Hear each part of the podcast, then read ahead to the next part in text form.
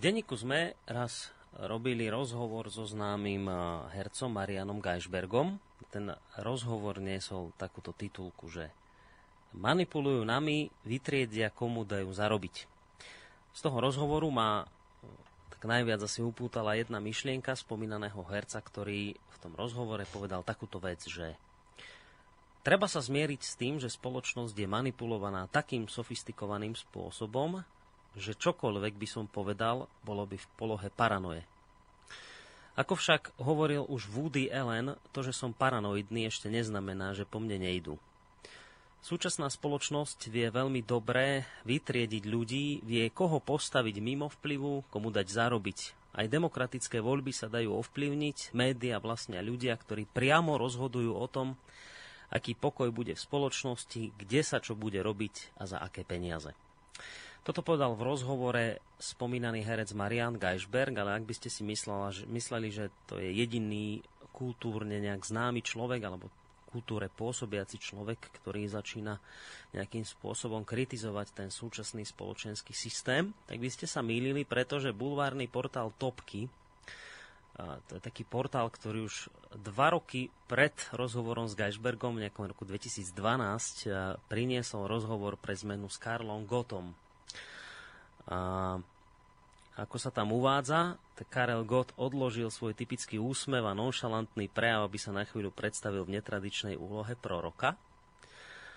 A Zlatý Slávik si o budúcnosti ľudstva nerobí ilúzie, predpovedá príchod novej totality a obyčajných ľudí považuje iba za figurky, ktorými manipuluje skupina bohatých finančníkov a okultistov.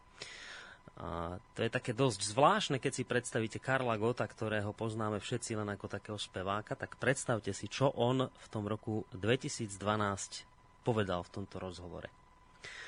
Som presvedčený, že zvlášť v posledných storočiach nejde o žiadne omily, naopak politika sa odvíja podľa presných scenárov, nič sa nedieje náhodou a to najhoršie ako vojny takisto. Všetko je o výťazoch rozhodnuté dávno predtým. Rovnaké banky podporovali toho, kto ich rozpútal a vyjednávali s tým, kto bol napadnutý. Dohodli sa, čím budú platiť, až im budú posielať zbrane. Obávam sa, že celosvetové dianie smeruje k totálnej globalizácii, ktorá vyústi v jednu totalitnú svetovládu. Časom všetky malé banky padnú, už to pomaly začína, bankové giganty budú fúzovať, až nakoniec ostane jediný bankový dom, ktorý bude všetkým diktovať.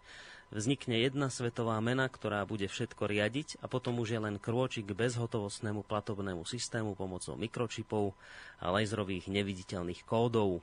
Najskôr ich budeme mať zabudované v tele akým bude možné z jedného vládneho centra získať o každom informáciu a každého kontrolovať. Bojím sa toho, že sa nakoniec naplnia všetky orvelovské vízie, ktoré pri svojom vzniku vyzerali tak neskutočné. Napadlo ma, že možno príde doba, možno sa jej ešte dožijem, kedy budeme nostalgicky spomínať na minulé totality. V každom prípade, keď už sa vtedy nedalo robiť vôbec nič, tak si aspoň ľudia mohli pre seba nechať svoje myšlienky a názory. Tak toto povedal Karel Gott pred dvoma rokmi v rozhovore pre spomínaný teda bulvárny portál.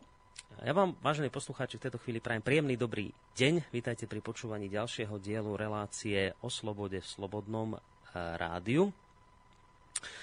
A verím, že sa nám v rámci našo, nášho dnešného rozhovoru, lebo práve v tejto relácii sa venujeme takým témam, o ktorých som ktoré som spomínal aj v tomto úvode.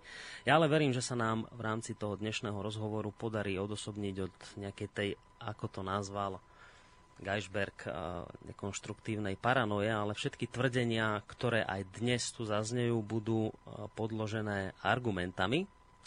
No a ja som veľmi rád, že v štúdiu Rádia Slobodný vysielač môžem opäť privítať pána doktora Petra Marmana, univerzitného psychologa z Univerzity Komenského v Bratislave. Príjemný dobrý deň vám prajem. Príjemný podvečer vám aj poslucháčom. No alebo podvečer, máte vy pravdu, už pomaly to budú podvečer jesené.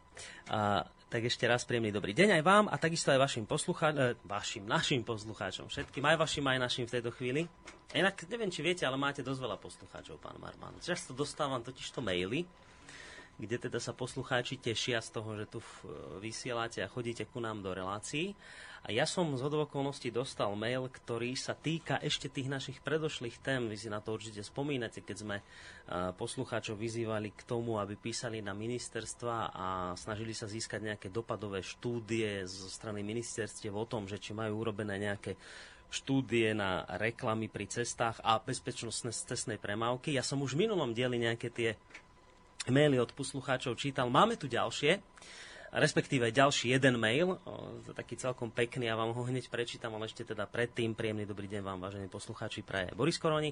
Budem veľmi rád, keď nám napíšete na mail studiozavináčslobodnyvysielac.sk prípadne priamo zatelefonujete na číslo 048 381 0101 a opýtate sa, čokoľvek vás bude v súvislosti s našou dnešnou témou zaujímať, prípadne vyjadríte nejaký svoj osobný názor a ten môžete inak vyjadriť aj takisto, respektíve otázku položiť aj na našej facebookovej stránke. Ideme, pán Barman, na ten mail? Tak skúsme si ho prečítať. No, tak uh, Napísal mi poslucháč Michal, že, že písal som ohľadne dopadovej štúdie, dostal som taktiež vyjadrenie zo strany ministerstva, že žiadna takáto dopadová štúdia neexistuje, ale on robil tú dobrú vec, tento náš poslucháč Michal, že ho napísal aj pani Zmajkovičovej, ktorá práve tieto reklamy pri cestách nejak ona chce, iniciatorka v parlamente, áno, ona to chce nejako akože obmedziť.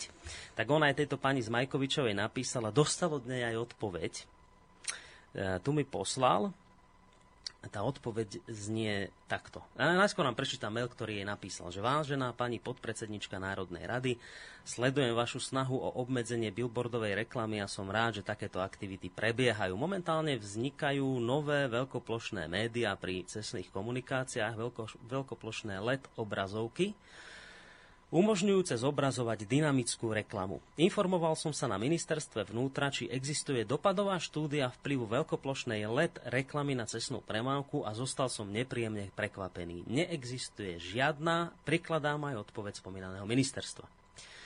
Po konzultácii s pánom e, doktorom Petrom Marmanom z Filozofickej fakulty Univerzity Komenského katedry psychológie mi jednoznačne vyplýva, že dynamická reklama na LED v veľkoplošných obrazovkách má značný negatívny vplyv na pozornosť vodiča. Myslím si, že vypracovanie dopadovej štúdie by malo zásadný význam, jednak by sa úpravy obmedzenia ohľadom veľkoplošnej reklamy dali presadiť aj na základe faktov, o dopadoch na bezpečnosť cestnej premávky a tu je aj morálny faktor, ak skutočne štúdia potvrdí, čo aj laik predpokladá, tak nezavedením príslušných opatrení by došlo k ohrozovaniu životov a zdravia obyvateľov. No, podľa slov pána doktora Petra Marmana takúto štúdiu je schopné vypracovať vysokoškolské pracovisko. Toto napísal pani Zmajkovičovej. Klobúk dole.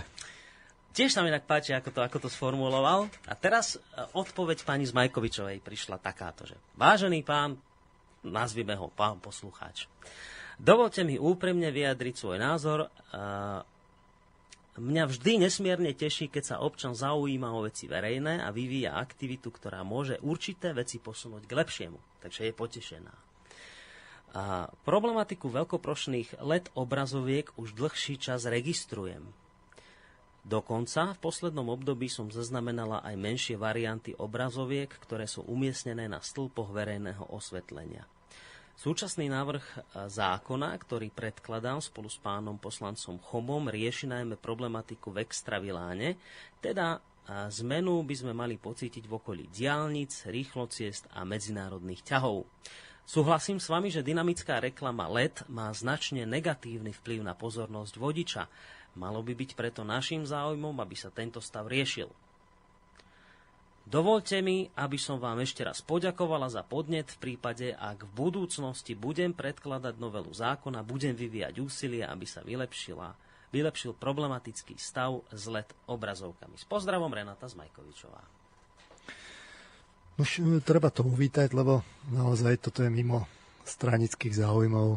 Tam naozaj, ako som povedal, je o život Medzičasom pribudol piatý billboard na obchvate, on je na Einsteinovej pri Inchebe. Takže rastú ďalej, uh, huby Je síce na tej vedľajšej ulici, paralelnej s, s obchvatom, ale vidno ho z diálnice, čiže to je piatý, ktorý môže človek stretnúť na obchvate. Uh-huh.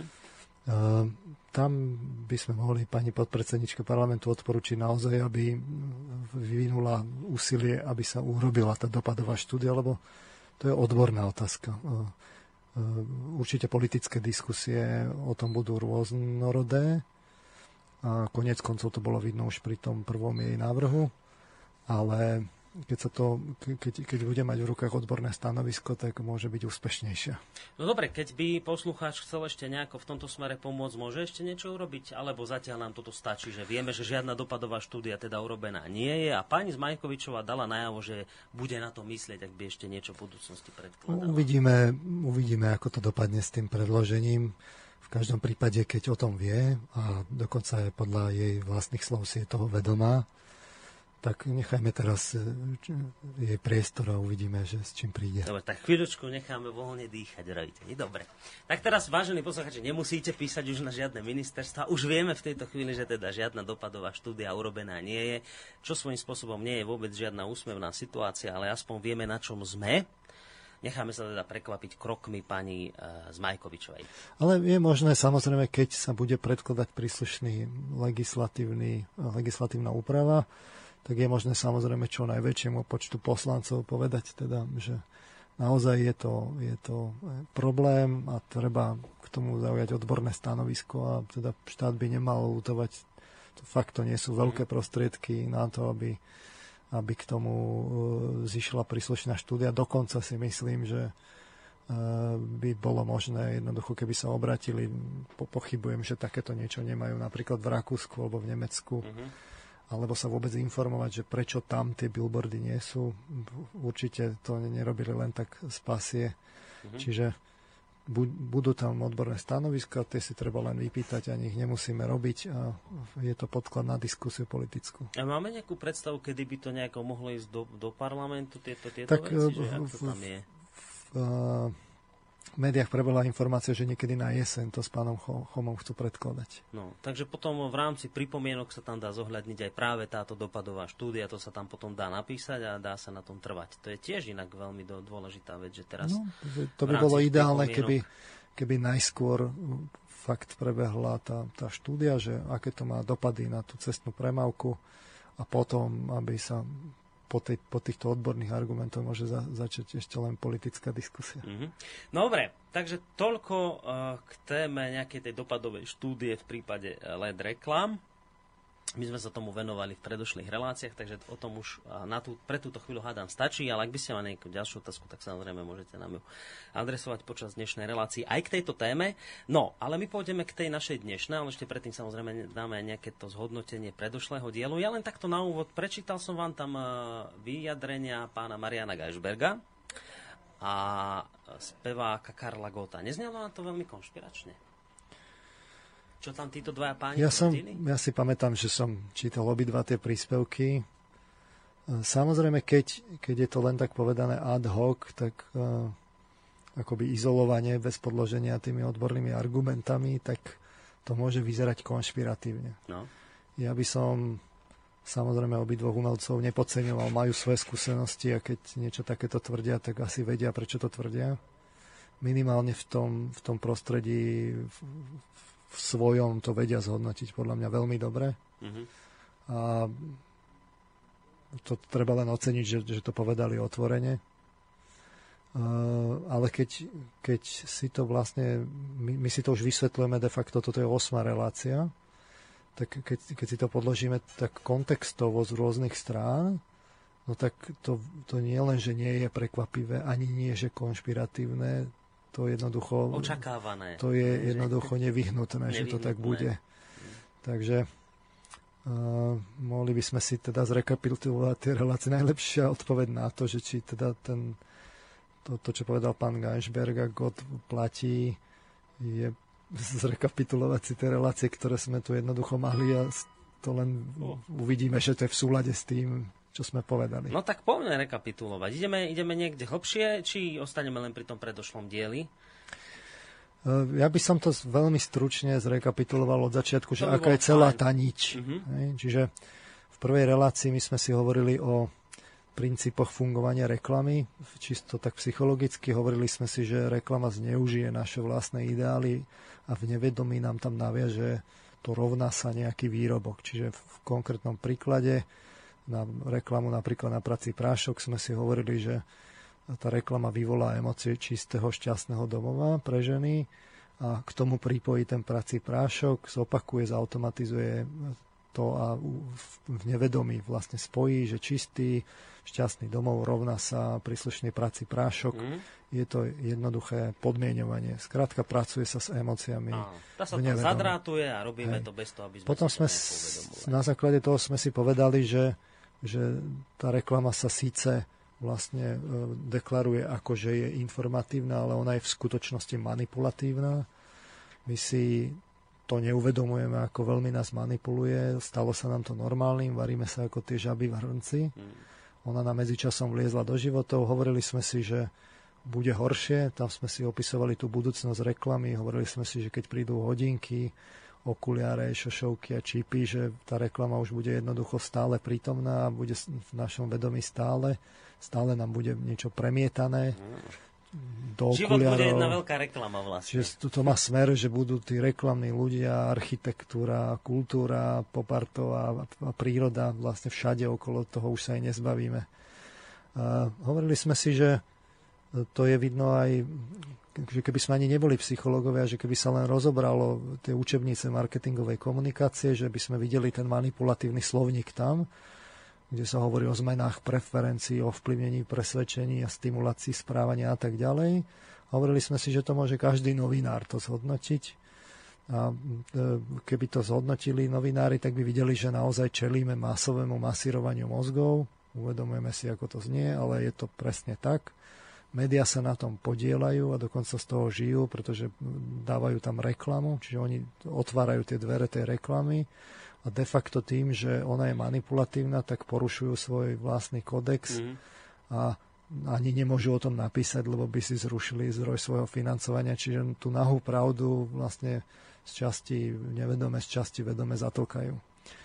Uh, hovorili sme si v tretej časti, že aký je dopad na, ten, na, na tú spoločnosť, že to není len tak, že to, tuto to ešte vyzerá tak nevinne, ale v tom zhrnutí sme si položili otázku, že čo bude výsledkom 80-ročného masového denodenného stupňujúceho sa podmienovania na spotrebu. A hovorili sme, že to jednoducho spejeme ku konzumu kolosálnych e, rozmerov. My jednoducho máme nadspotrebu, v ktorej smerujeme k zničeniu planéty. To už není ani že nadsadené, to je čistá realita, toto tvrdenie. Hmm. Tá reklama mení ľudí, jednoducho k tomu prispieva. Popisovali sme si ten, ten princíp, že čo sa deje z toho vývinového hľadiska a vývojového.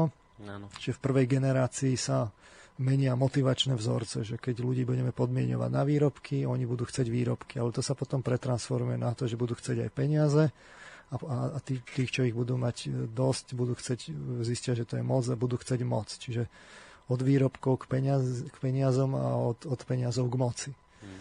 Ale hovorili sme si, že keď to, keď to necháme pôsobiť dostatočne dlho, že na tom odrastú deti, tak prichádza vlastne v druhej generácii ten efekt toho sociálneho učenia. Deti napodobňujú, prijímajú role a úlohy a identifikujú sa so vzormi, ktoré sú v médiách plných reklamy. Takže výsledkom je, že že kým ešte tá, v tej prvej generácii sa to podmienovanie rozpadne, kým, keď, keď sa prestane s ním, tak pri tom sociálnom učení sa to už nerozpadne. A my sme dneska, dnes sme práve svedkami toho, že nám do, dorastla vlastne do dospelosti prvá generácia, ktorá na tom vyrastla. Čiže my sa dnes po 20 rokoch reálne stávame konzumnou spoločnosťou. Následky na spoločnosť sú drtivé. Ehm, vidíme to všade okolo seba, z tých psychologických ehm, dopadov vidíme, že, ľudia majú problém s identitou, seba hodnotením, rozpadajú sa vzťahy, partnerské, rodinné, pracovné, spoločenské, majú, čelíme motivačným problémom, strate hodnôt a v podstate nárastu duševných chorôb. Skrátka, tá reklama, toto systematické podmienovanie prispieva k, ro, k rozpadu spoločnosti. To mm-hmm. sa mhm. nám deje pred očami v štvrtej relácii sme si odskočili práve k billboardom. V piatej relácii sme, sme potom skúmali dopad tej, toho celého vlastne na, na umenie, náboženstvo a vedu. Tam sme si hovorili, že kľúčom sú emócie, ktoré sú v človeku niekde medzi tým telesným a tou, tou myslou. Hmm. A hovorili sme si, že aj pri emóciách musíme rozlišovať, že máme dva druhy, vlastne tie nižšie, ktoré sú spojené s tým telesným, vidno ich vo filogenéze, u zvierat e, sú, prichádzajú skôr z nevedomia, my sme pri nich pasívnejší. A máme ale aj vyššie emócie, ktoré sú spojené práve viac zmyslov, ktoré sú kultúrne špecifické, vidno ich len u človeka, človek pri nich musí byť aktívnejší a sú viacej vo vedomí. No, hovorili sme si, že tá reklama, keď sme si takto ukázali taký jednoduchý model osobnosti a psychiky, tak sme hovorili, že tá reklama práve tým, že skratuje tie emócie a navezuje ich na tie výrobky, uh-huh. tak nepripúšťa rozvoj tých vyšších emócií. Uh-huh. Čiže ona nám nedovolí rozvíjať tie vyššie emócie, tie práve, ktoré smerujú k etickým, e, estetickým a intelektuálnym citom. Naopak nás ako keby drží pri tých, pri tých telesných nižších emóciách a okrem toho nám neustále berie z rezervoára citov, ktoré potom chýbajú v rodine, v spoločnosti a tak ďalej. Čiže vo výsledku vplyv na umenie je, že, že postupuje púdové umenie namiesto toho vyššieho čo inak môžeme pomenovať, že to je bulvarizácia, ktorú dneska vidíme všade naokolo v, v, v, v umení. Čiže z umenia sa stáva de facto slúžka biznisu, lebo umelecké je to, čo zvyšuje predajnosť, to, čo zvyšuje sledovanosť. Ešte horšie je to v náboženstve, kde keď človeka uväzníme v pudovosti, tak mysel sa stáva slúžkou toho telesného, Človek je neustále neurotizovaný a hnaný za tými vonkajšími vecami, nehľada vo vnútri, nezastaví sa a tým vlastne prichádzame o Boha, ducha, osvietenie svoje vyššie a humanizmus, etiku alebo náboženstva vyberte si podľa svojho presvedčenia. Skrátka, dobre strácame hodnoty a v konečnom dôsledku aj slobodu. Ten dopad na náboženstvo je vlastne úplne drtivý. No ale aj vo vede je to problém, pretože keď zoberieme, že hlavný princíp reklamy je podmienovanie, tak pri podmienovanie samo o sebe je v rozpore so slobodou a tvorivosťou. Podmienovaním vznikajú de facto polointeligentné zvieratá, ľudia ako polointeligentné zvieratá, ktoré sú určené na spotrebu, ale sú aj jemnejšie, také ako subtilnejšie veci, že to, to ako, akým spôsobom sa prepája myslenie s cítením, to e, to neustále spájanie argumentácie s, s tými podvedomými emóciami má dopad na myslenie. To, čo v reklame práve prebieha, že vzniká tak množstvo zlozvykov, keď ľudia v tom vyrastajú. E, my sme si uvedli niektoré z nich, ešte sme si to nedokončili, ale prí, príklad je tá marketingová pravda. Tá si vždy, všíma vždy len jednu stranu a tým pádom nie je objektívna, že povieme len to pre, ale proti nepovieme, lebo však to je marketingové. No a človek potom nehľada pravdu, ale presadzuje to, čo emocionálne chce. A to je vlastne jeden z kľúčových zlozvykov, ktorý, ktorý dnes vidíme okolo seba. Čiže vo výsledku dopad na vedu je masírovanie mozgov, ničí tvorivý a intelektuálny potenciál ľudstva. A z vedy sa stáva taktiež slúžka korporačného zisku, teda no, zisku a korporácií, lebo veda má, veda má vlastne produkovať to, čo ten, tí korporáti môžu predávať a má povedať, ako to môžu predávať. Samozrejme, toto treba brať akoby v tom trende. Není to úplne drtivé ešte tak, ako som to povedal, ale už sa k tomu nabieha a ja si myslím, že tie, tie kontúry sú tam veľmi zreteľné. V 6. a 7. relácii sme si to povedali v takej, v takej línii, že ako to celé vlastne vzniká a má dopad na mediálne manipulácie med, začína to tým, že médiá sú najskôr prostriedkom na reklamu, to je nasmerovanie masy na kúpu.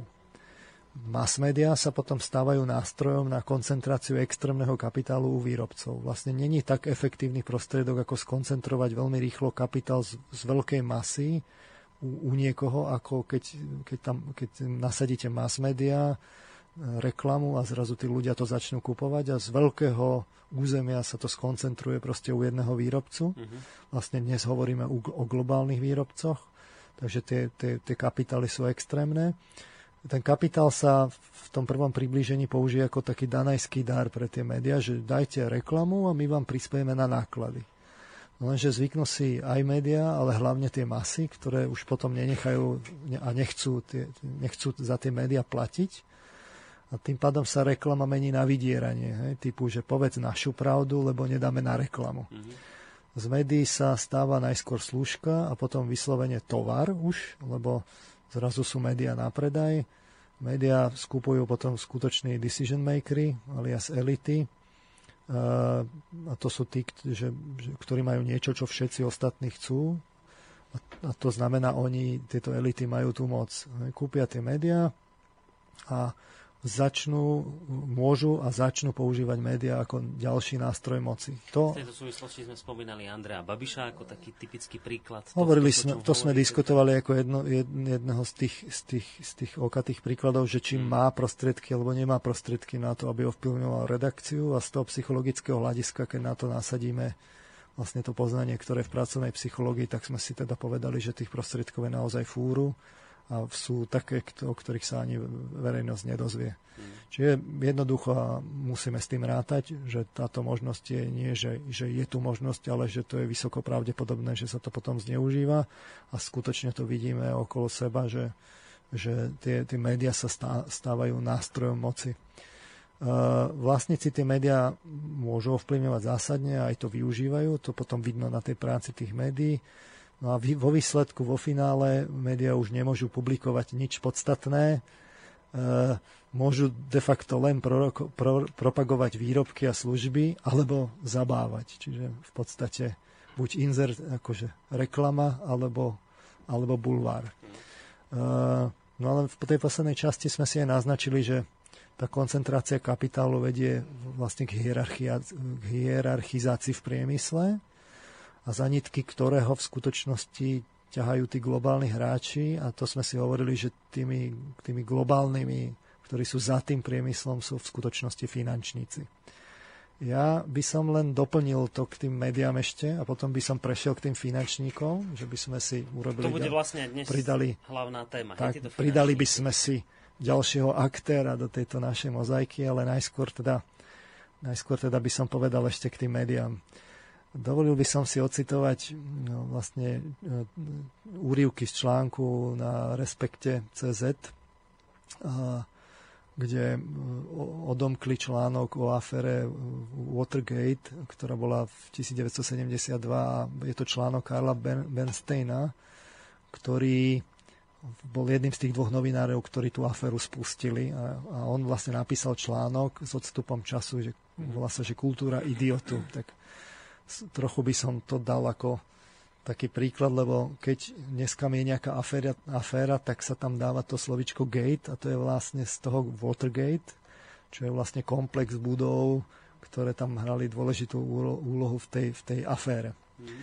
Takže e, ten Karl, Karl Bernstein hovorí, že na začiatku sa tej afére, akože takým tým prvým iniciám venovalo asi 2000 reportérov, po pol roku zostalo 14 a iba 6 malo pokyn ísť hlbšie do problému a zistiť, čo sa vlastne v skutočnosti stalo. Popisuje tú metódu, že ako k tomu prišli, hovorí, že de facto urobili vyšetrovanie, citujem, že šúpali podrážky, spoliehali sa na, dra- na zdravý rozum a úctu k pravde. Oni vlastne hovorili s úradníkmi, sekretármi a asistent, asistentami a s tými istými, s ktorými ktorých, s ktorými sa bavila FBI, ktorá na nič neprišla. Uh-huh. Uh, oni našli v konečnom dôsledku dôkazy o nezákonnom sledovaní, tajných fondoch, odpočúvaniach, politicky motivovaných vlúpaniach. Uh, to všetko smerovalo priamo k prezidentovi Spojených štátov. Nasledovali samozrejme pokusy o diskreditáciu a vyhrozovanie a medzičasom však prišlo k senátnemu vyšetrovaniu, ktoré nakoniec vyúctilo k odstúpeniu prezidenta Nixona a odsúdeniu 40 ľudí z jeho okolia. Aj e, samotný prezident bol vyšetrovaný a zachránilo ho de facto len to, že ten nasledujúci prezident mu udelil milosť. Mm-hmm. Čiže to, to, to je taký akoby sen takých tých investigatívnych žurnalistov, že prídem na niečo veľké a v konečnom osledku túto odstúpil priamo americký prezident úplne potupne. Mm. No a teraz on napísal teda s odstupom času ten, ten, ten článok, ocitujem nejaké úrivky, českí posluchači mi prepačia môj slovenský prízvuk, budem to hovoriť, e, keďže to bolo v Respekte CZ, tak to budem čítať z češtiny. V pôvodnom znení, hej. V pôvodnom znení. Dobre. A jedna z tých vecí hovorí, že obraz Ameriky, ktorý sa objevuje v dnešných amerických médiích, je totiž iluzorný a falešný, odtržený od skutečného života. Zdelovací prostředky vynálezají každý týden, každý den, každou hodinu nové metody, jak svoji dezinterpretaci amerického života zdokonalit. Novináři se věnují vlastní slávě a zbožňování slávy druhých. Nakazili se senzace chtivostí, která ignoruje skutečný stav společnosti. Spravodajství zredukovali na snůžku drbu. Politický i společenský diskurs se tak díky všestranné spolupráci tisku, médií, politiků a občanů mění ve stoku. Nechci napadat populární kulturu. Dobrý žurnalismus je populární kultura, ale populární kultura, která věřejnost přesahuje a informuje ji místo, aby se snažila vyhovět stále klesajícemu nejnižšímu obecnému standardu. Pokud populární kulturou rozumíme vyjádření myšlenek či pocitů, který od, které od svých konzumentů nevyžadují žádné úsilí, pak, pak je se slušnou populární žurnalistikou konec. Dnešní řadoví američané jsou krmeni šmejdem, pouťovými talk show populárního tria moderátorů, Phil Donaghy, Geraldo Rivera, Oprah Winfrey. V zátvorke rozhovory se všemi druhy transvestitů, skinheads ve vaší oblíbené restauraci, pop psychologové, ktorí, kteří v éteru dopodrobna rozebírají mozky několikanásobných vrahů a sexuálních násilníků. Lokální stanice natáčejí pořady, v níž stručne řečeno dělají z veľkých blbostí ešte väčší. Potom kus ďalej pos, po, pokračuje. Už více než 15 let se neustále vzdalujeme od skutečnej žurnalistiky vstříc šupácké infozábavě. Touto novou lechtivou novinářskou kulturu svet čtenáře a diváky zvykáme na to, že triviální je ve skutečnosti významné, že senzace a pitomosti jsou důležitější než skutečné spravodajství. Nesloužíme čtenářům a divákům, podbízíme se jim – Dávame im to, co si myslíme, že chtějí, co se bude zaručene prodávat a zvedne náklad. Je pravda, že nemálo konzumentů takové pobízení oceňuje a jsou z těch odpadků nadšení. Nicméně úlohou žurnalistiky je veřejnost inspirovat, ne ji pouze bavit. Dnes vytváříme jev, který by stručně řečeno zasloužil titul idiotská kultura. Nemyslím idiotskou subkultúru, ktorá bublá pod povrchem každej spoločnosti a môže byť zdrojem neškodné legrace. Myslím kultúru jako takovou. Poprvé v dejinách Spojených štátů se výstřední, stupidní a cynické stává kulturní normou. Neli dokonce kultúrnym ideálem.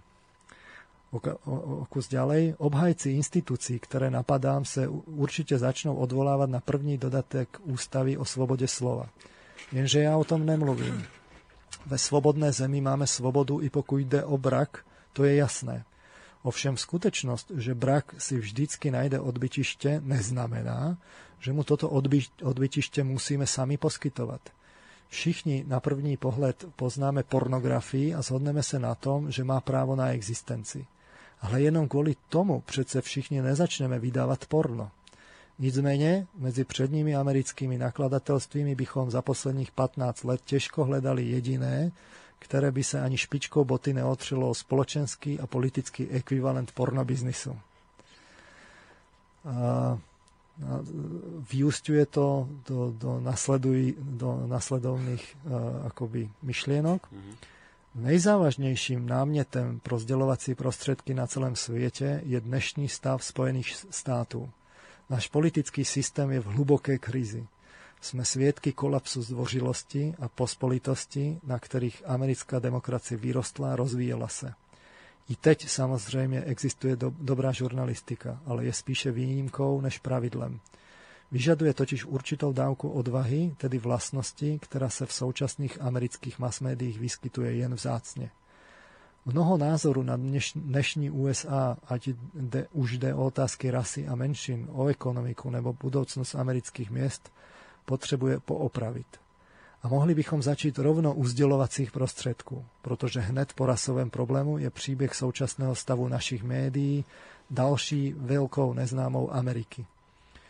Žurnalisté si musí položiť stejné elementární otázky, jaké kladou jiným mocným spoločenským institucím komu slúži, na jaké sú úrovni a proč povyšujú své, záuj, své zájmy nad zájmy verejnosti a pravdy.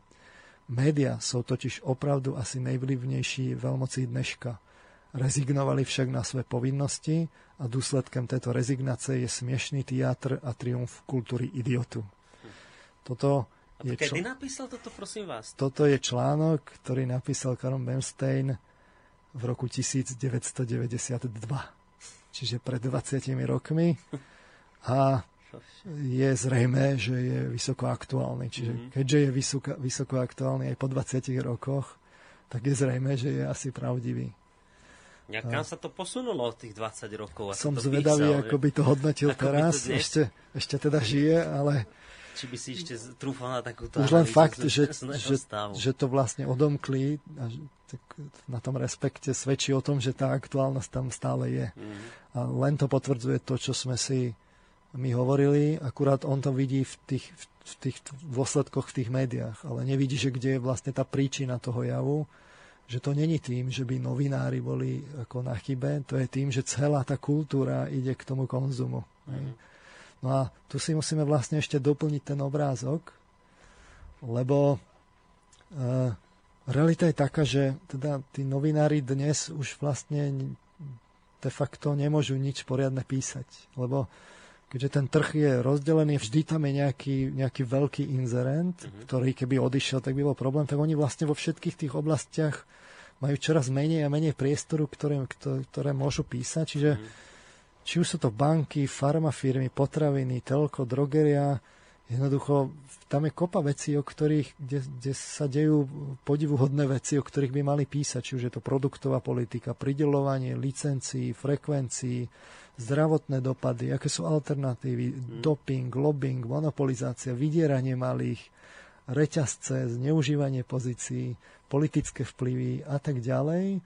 Ale realita je taká, že nejako s aférami je v tých médiách ticho po piešine, že aj keď nejaká konečne vybuble, tak zistíte, že to teda nie z tých médií prišlo, ale že to prišlo z iných oblastí. Mm-hmm. A že médiá potom už len akoby dajú že referenciu, že tam tí taký inštitút krytí, že áno, že oni a taká občianská iniciatíva vlastne mm-hmm. nie, niečo dala na povrch. Mm-hmm.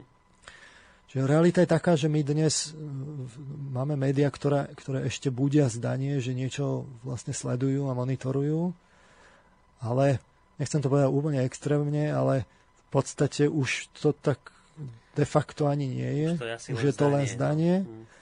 A u nás je to zrovna tak ako na západe a, a u nás je to ešte komplikovanejšie tým, že, že vlastne u nás sú, u nás sú vlastne žurnalisti, všetko mladí ľudia, tí skúsenejší sa stávajú hovorcami a opúšťajú médiá. Politikmi. A zo, zostávajú mladí, neskúsení, ovplyvniteľní, zvlášť okaté je to napríklad v televíziách. No ale ten obrázok, keď doplníme, tak si musíme doplniť ešte ďalšie takéto spätné kolečko, tak ako pri všetkých tých oblastiach, že že vlastne to, že, že akí sú tí žurnalisti, no tak oni tiež prichádzajú z tej kultúry a tiež vyrástli na tých, na, na, na tých veciach, na tej kultúre a čiže tí mladí sú už vlastne konzumní, ani, mm. ani novinári nie sú výnimka a t- oni príjmu potom tú hru a už ich ani nenapadne, že celá tá hra je chorá, že, mm-hmm. že tam je ten problém už priamo akoby zadratovaný ja, v tom, že, si to uvedomiť. No, že, že ich to ani, ani nenapadne, mm-hmm. alebo že ich to napadá ťažko. A teraz ja to nechcem vyčítať, jednoducho prichádzajú z tej kultúry a novinár by si mal jednoducho klásť otázku, že či to celé není vlastne zlé, že tie zásadnejšie súvislosti by si mal ako uvedomovať a, a skúmať, že či, či toto je dobré a či by to nemalo byť inak. Ale to v médiách dnes nevidíme. A naviac je to ešte komplikované tými, tými efektami, ktoré sme si hovorili pri, napríklad pri tých ešových výskumoch na konformitu, mm-hmm. pri tom ovplyvnení väčšiny toho jednotlivca, že, že keď to teda všetci píšu tí novinári, tak to je asi normálne a potom je ťažko vy, vy, vybočiť vlastne z celej tej, my to voláme vo vede, že paradigma, že nejaký súbor toho myslenia, tú súbor tých myšlenok a už vlastne vyskočiť z neho je problém, lebo všetci na to hľadia rovnako a tak keď si prečítate tie médiá, tak mm-hmm. tam stále vidíte tie isté spôsoby argumentácie. Áno, áno. úplne také, normálne to také, také, také šablóny uh-huh. Teraz všetci v tom sú a potom samozrejme oni sa navzájom uznávajú a to není problém len, že, že je to problém len reklamy, je to normálne sociálny jav. Je to vidno konec koncov už aj, už aj v tých biblických časoch, že ja neviem, v Evanielech je to zapísané že, a zdokumentované, že, že, že Kristus to vyčítal farizejom, že, že navzájom sa tu oslavujete a nehľadáte tú pravdu od Boha. Tak vlastne to je dôsledkom to, že keď je taká skupina ľudí a oni sa navzájom uznávajú a oslavujú, tak to je ten problém. A o tom vlastne hovorí aj ten, Bernstein. Áno, aj, aj tie výsledky výskumov, o ktorých ste hovorili v minulej relácii, že presne tak toto funguje, že keď je tých ľudí viacej, tak oni jednoducho potom príjmu. Na akom príklade ste to dávali? Čo to bol za príklad? Uh... Uh, sme si hovorili, že buď, buď tam bola napríklad, e, že mali povedať, že statický bod v tme, že Áno. má človek pocit, že sa tak môže pohybovať. On sa samozrejme nepohyboval a potom mali povedať, či sa pohybuje a akou rýchlosťou, ale mali to povedať v skupine a teraz zrazu vznikla sociálna norma, že sa to pohybuje nejakou rýchlosťou, lebo sa mhm. všetci na tom zhodli. Podobné to bolo aj vlastne s tými narafičenými experimentami šovými, kde, kde mali povedať, že tá kartička, čo bola, bola tam jedna línia a na druhej kartičke mali vybrať rovnako dlhú z troch možností, pričom ten posledný alebo predposledný proband uh, si najskôr vypočul názory akože iných probandov, ale uh-huh. to mhm. bolo zmanipulované. Tí, tí, ano, predchádzajúci, tí, vedeli, čo tí predchádzajúci mali hovoriť niečo iné, tak ano. on sa potom samozrejme, že mal to oveľa problematickejšie potom povedať tú pravdu. No a to isté platí aj v tých médiách. Uh-huh. Keď tam je nejaký súbor názorov, tak, Ktoré sa nosia. tak sa tam potom zapadne a ale tu si treba fakt klásť tú otázku, že či by to nemalo byť inak a kde by to malo byť inak. A teraz nie tak paranoidne, ale ako tá, tá, tá spoločnosť sa mení, a dramaticky sa mení, ale my máme ten systém stále rovnaký. My ho máme, napríklad politický systém je vlastne systém, ktorý je storočie starý,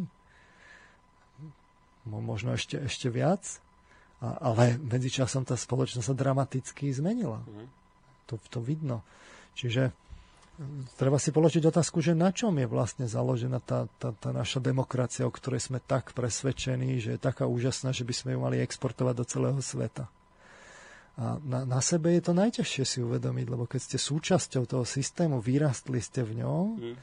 tak tak je to problém. Vymaniť, ne, neviete sa pozrieť považujete, na seba typický príklad, no? veď s tou reklamou je to také typické, že predstavte si, že by nebola. Až máte také nutkanie, že, že, že prečo by nemala byť, že však to je, tak by to mal, však to doteraz tak bolo, tak no. však by to asi malo pokračovať. Ale z toho psychologického poznania, poznania jasne vyplýva, že to je škodlivé. To, to som vysvetloval 7 relácií predtým.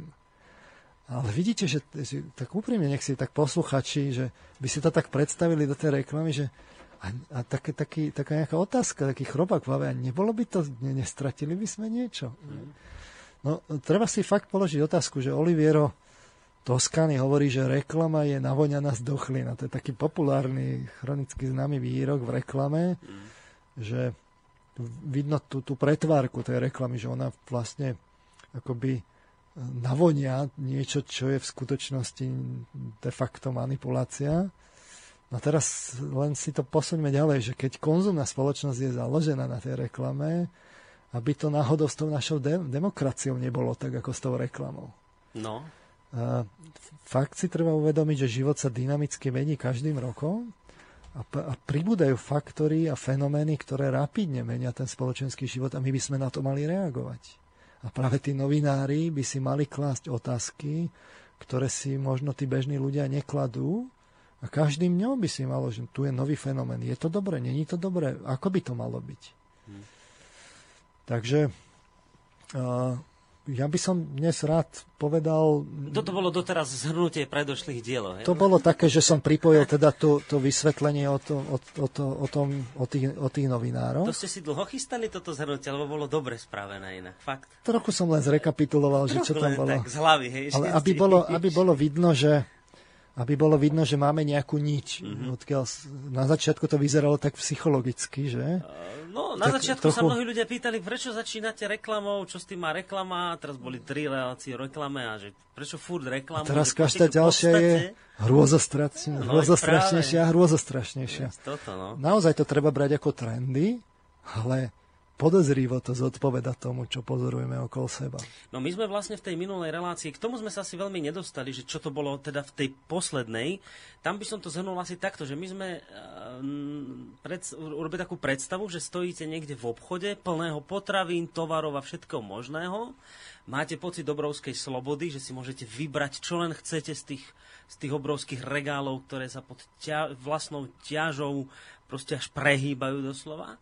No ale to, čo ste nám vlastne vysvetľovali v tej, minimal, v tej minulej relácii, bolo to, že všetok ten tovar nám v podstate priniesli dvaja alebo traja tí istí producenti, čiže vy o tej slobode, ktorú máte milnú, že si môžete vyberať, tak si vlastne vyberať nemôžete, lebo ten tovar, ktorý tam je, sú tam toho kopy, berte to ako príklad, čo teraz hovorím, dosahuje rovnakú kvalitu, oni sa vzájomne dohodli, koľko to bude zhruba stáť, a nemáte možnosť si niečo slobodne vybrať, lebo medzi nimi existujú vzájomné dohody, na ktoré vy vôbec nemáte žiaden vplyv. Takto by som zhruba zhrnul aj to, čo sa vlastne povedal sa v tej minulej relácii. Koncentruje tá, tá, tá, tá, tá výroba sa koncentruje v čoraz menšom počte rúk. Mm-hmm. A to nie len tým spôsobom, že by tých výrobcov bolo málo, ale tými prepojeniami obchodnými za tým. Tam sme si spomínali tú Gladfelderovú štúdiu, že že za tým priemyslom sú v skutočnosti jej nejakej, sme si hovorili, také tie stupne tých hráčov, že, že tí regionálni, národní, kontinentálni, až tí globálni. Až nakoniec chudáci regionálni vyzerali úplne neškodne. No a teraz ten, samozrejme, že tam je, tam je aj konkurenčný boj, mm-hmm. ale, ale keď idete k tým veľkým hráčom, tak ako náhle sa ten trh rozdelí, tak je koniec. Mm-hmm keď, keď je to pár hráčov, tak zrazu je to malá skupinka ľudí a táto, táto malá skupinka ľudí má veľký dosah vďaka mass mediám na veľkej ploche. A sme mm. si hovorili, že až, až také globálne, že na opačnej strane sveta rozhodujú, čo sa tam bude diať. No a tam ste ešte povedali, že tým, že rozhodujú na opačnej strane Zemegule, tá vzdialenosť robí to, že sú oveľa necitlivejší, no, ako keby to bolo o nárazníkoch sme si to nazvali po, politi- po psychologicky, že nárazníky, že, že ktoré to sú tie nárazníky, ktoré vlastne akoby človeka oddialujú od toho, od toho, to, toho posúdenia toho dopadu a vytvárajú vlastne predpolie pre tú neetickosť. Hej. Ja by som to dneska rád rozviedol. Mm-hmm a povenoval by som sa tomu, že tým, k tým globálnym hráčom by som sa rád dostal. Takže dneska to bude o finančníkoch, teda sa by globálnych hráčov. Tak, že? lebo Dobre. z tej Gladfelderovej štúdie jasne vyplynulo, že je to nejakých takých zhruba 150 top spoločností, z ktorých väčšina sú, sú finančné a e, ktorí vlastne hýbu s tým jadrom toho svetového biznisu tak ako ste to použili, to, to slovečko, že, že stále je to hrozostrašnejšie. No, je to stále hrozostrašnejšie. Dáme si mi hudobnú prestávku. Som dnes dostal tip na pesničku, pán doktor. No to som normálne nevybral ja, dostal som tip, že ktorá pesnička by sa hodila. Ja teraz, keď nad tým rozmýšľam, nad tými slovami tej pesničky, tak myslím, že toto by sa hodilo k tým vašim slovíčkam, že je to stále hrozostrašnejšie. Takže pesnička a po nej budeme pokračovať v našej dnešnej téme.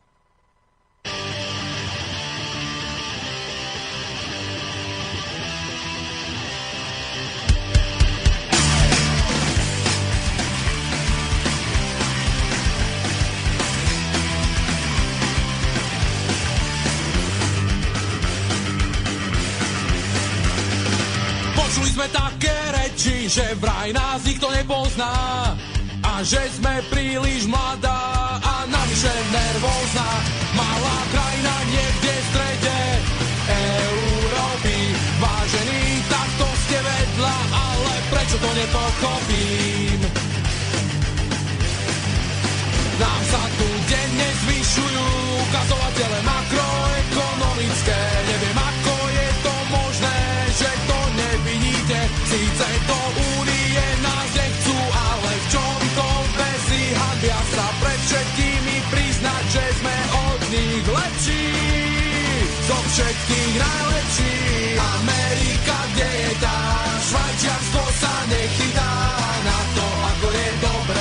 Našej krajine.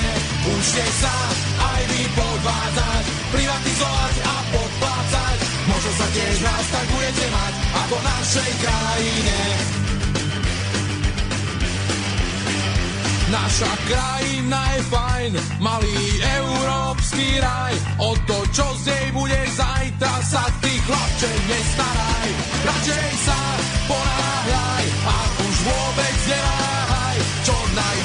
Natrhaj a potom všetkým zamávaj. Bye bye. Amerika, kde je tá? Švajčiarsko sa nechytá na to, ako je dobre v našej krajine. Učte sa aj vy podvádzať, privatizovať a podplácať. Možno sa tiež raz tak budete mať, ako v našej krajine.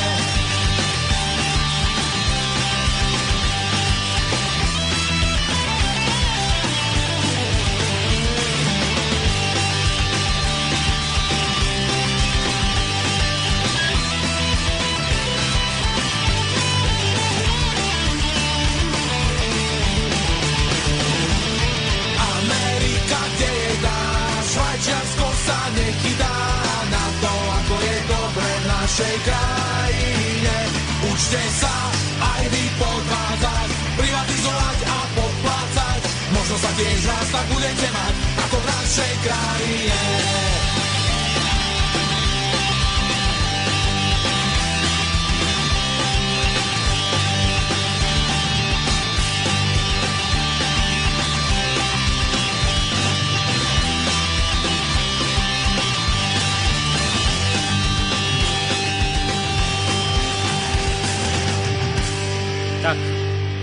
Iné kafe, neviem, či túto pesničku poznáte, podľa mňa veľmi trefná, som rád, že som dneska dostal na ňu tip. Toto sa dá využiť vo viacerých reláciách u nás v rádiu Slobodný vysielač. A relácia o slobode v Slobodnom rádiu. 8. diel dnes vysielame spolu s pánom doktorom Petrom Marmanom. V prípade, že budete mať otázky k dnešnej téme, znova zopakujem tie kontaktné informácie studiozavinač slobodnyvysielac.sk číslo 048 381 0101 a takisto nám môžete písať aj na Facebooku. Ja tu aj nejakú otázočku mám, ale je to mimo tej našej dnešnej témy, čiže tu si radšej zachovám niekde ku koncu skôr. Dobre. Poďme trošku teraz e, predostrieť to, o čom dnes teda chcete rozprávať. Teda poďme si do tej našej mozaiky pomyselnej, tej manipulácie, trošku posvietiť na ďalšiu tehličku. Na ďalších aktérov a to sú práve tí finančníci. Tak, takže tehlička finančníci z celkovej mozaiky manipulácie. Lebo sme si tak popísali vlastne tú verejnosť, popísali sme si tie médiá, akým spôsobom pôsobia, popísali sme si politikov ku ním a ich záujmy, priemyselníkov a ich záujmy Mhm. a celkové dopady. No a teraz sme zistili minulé, že za tými priemyselníkmi v skutočnosti stoja vzadu finančníci. Tak ako, ako globálni hráči, že to sú fakt tých top 150 spoločností z celého sveta, ktorí, ktorí majú naťahané nitky cez, cez, cez podiely vo firmách, cez firmy v ďalších firmách a takto je to rozťahané po celom svete ako taký, taký veľký vplyv. Čiže keď niekto povie, že svet ovláda hrstka ľudí, tak to je v podstate Sto- pravda, že 150 ľudí zhruba. 100, 150 v tých veľkých národných korp- No ale tým niekto šéfuje, stojí a niekto tam na vrchu, no Treba si vždy uvedomiť, že za každou to veľkou firmou není veľa ľudí, Áno. ktorí by tam naozaj boli decision makery. Hej? No. A ešte si treba ujasniť, že oni sú, a je, je, z toho jasne vyplýva, že oni sa s vysokou pravdepodobnosťou poznajú, synchronizujú, takže e, ťažko posúdiť, že či to je jedno centrum alebo niekoľko, Mhm. ale v konečnom dôsledku, keď, keď sa chceme dostať tam akoby ďalej, tak si treba uvedomiť, že tu už pri, v tom priemysle je teraz taká opona natiahnutá, že, že v, tých, v tých médiách, mm, v tej, v tej prvej vrstve, čo sa dočítame, tam sa dočítame, tak je, je také zahmlenie a to sú vlastne, to je práve ten bulvár a, a komentáre a agentúrny servis, ale v skutočnosti o tých dôležitých problémoch, ktoré, ktoré sa dejú v spoločnosti, o tých sa tam už ťažko dočítame, lebo by to vždy bolo v rozpore s nejakým inzerentom.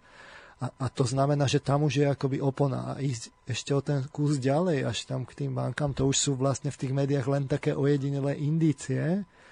Ale práve tam by sa mali zamerať tí novinári a sledovať, že čo sa tam vlastne deje, že kto ťahá za tie nítky. Preto sme, a teda sme, vy ste dali preto na ten obrázok, ktorý máme na Facebooku, taký citát, že najväčšia časť manipulácie nie je v tom, čo a ako vám média povedia, ale v tom, čo vám média vôbec nepovedia. Čo úplne zamlčia.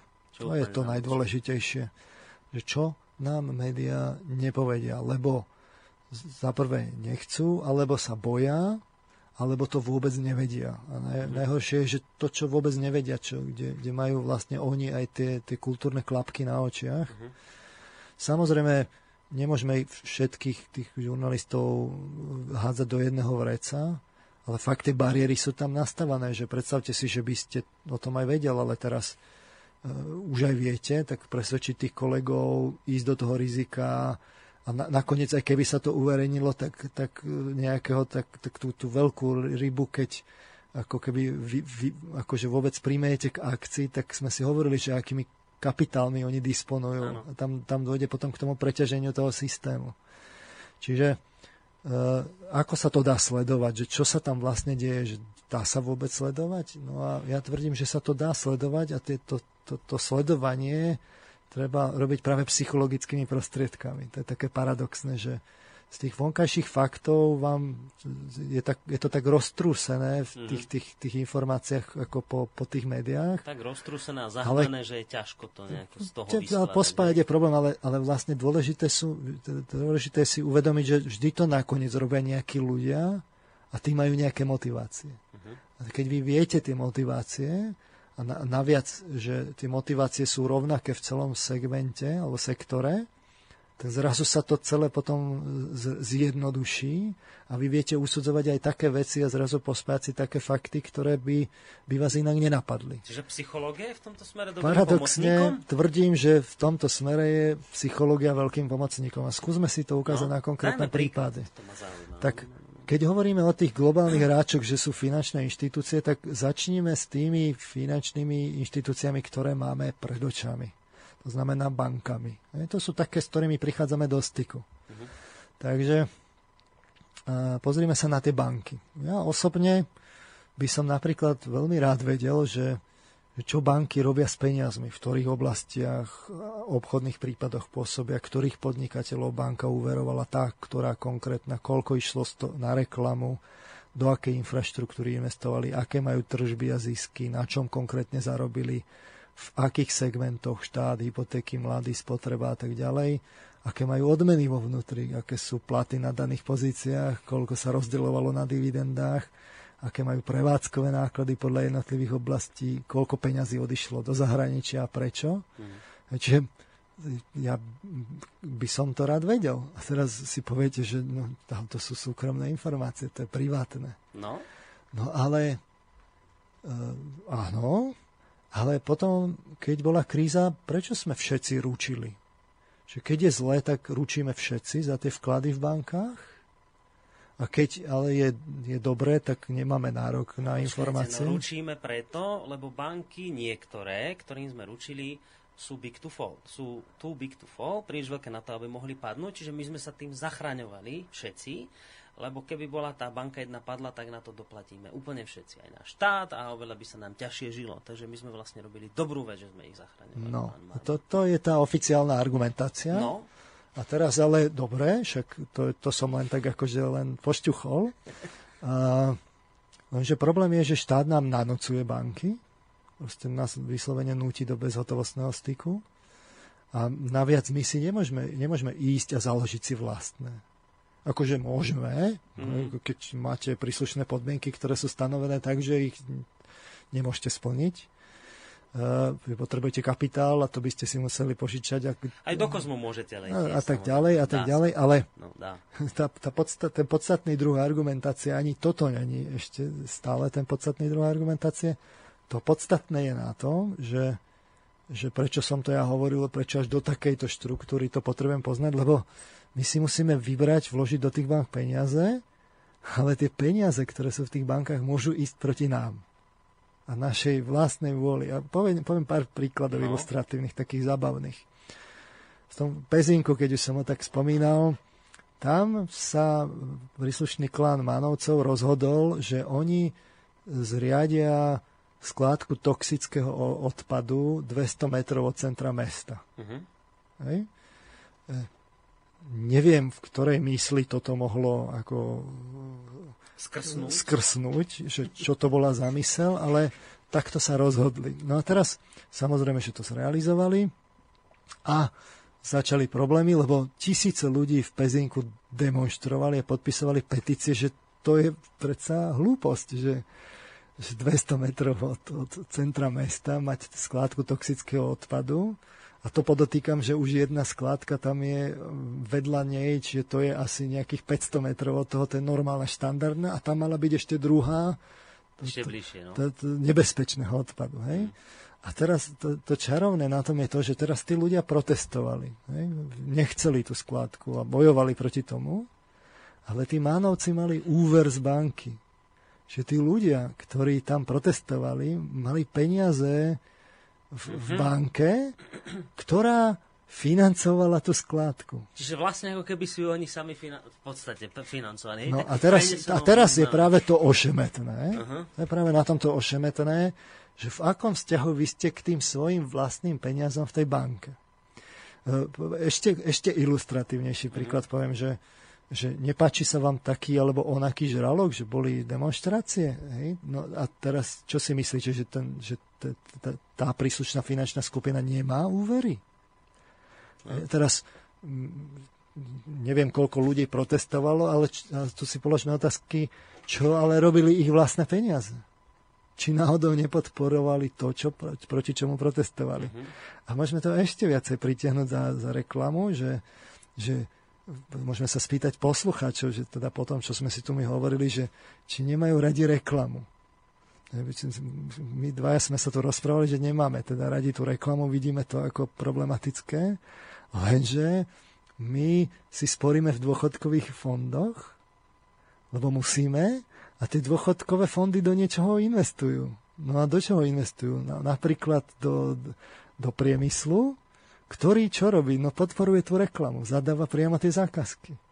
Vy si už ani nemôžete vybrať, aby vaše peniaze nešli proti vašej Na vôli. čo budú použité, hej? Tak hej? to myslíte. Alebo nepáči sa vám kupovanie médií, že, že tu niekto kupuje médiá a manipuluje s vami? No ale to, veď to bol prípad prípad, že, že sa kupujú tie médiá, však sa kupujú práve na úvery.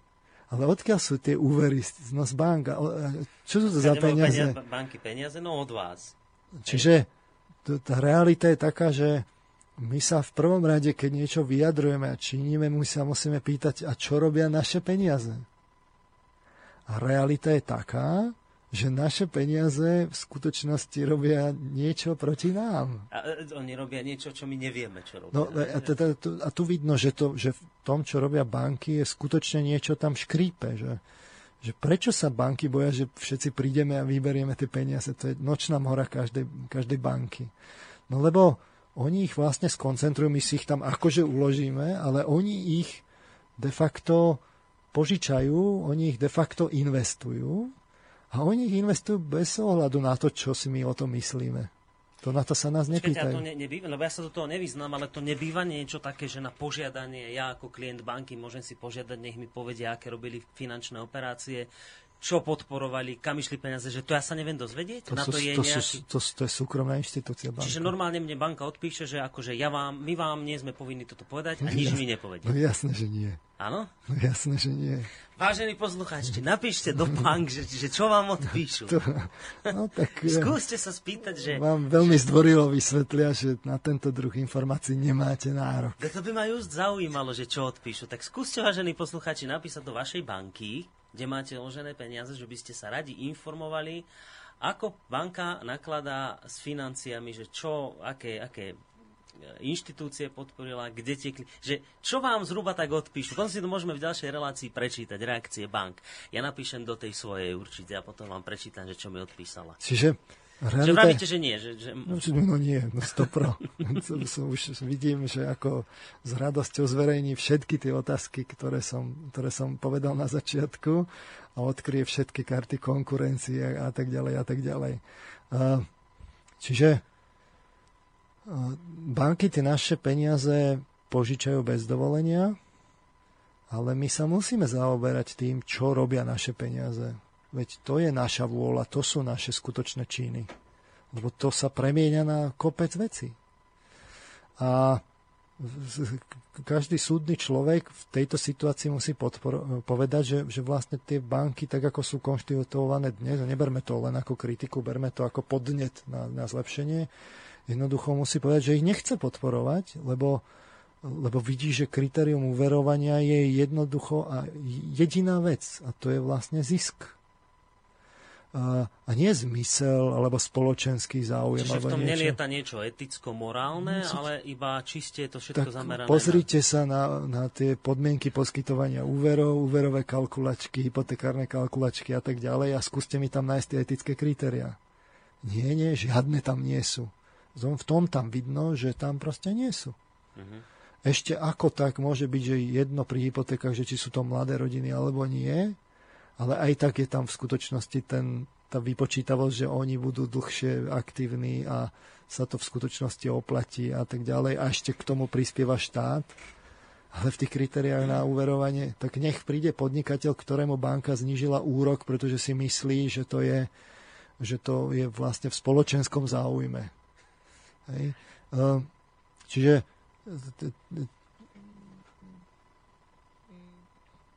tie, tie, v konečnom dôsledku tie banky nemajú to, to zohľadnenie, to, to vlastne etické uh-huh. a v konečnom dôsledku tým nevyhnutne musia podporovať aj lotrov.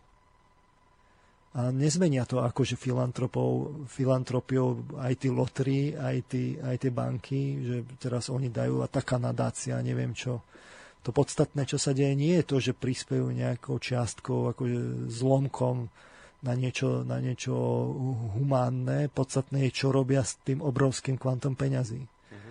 A my jednoducho nemáme na výber, lebo ten štát nás do tých, do tých, do, do tých bank núti.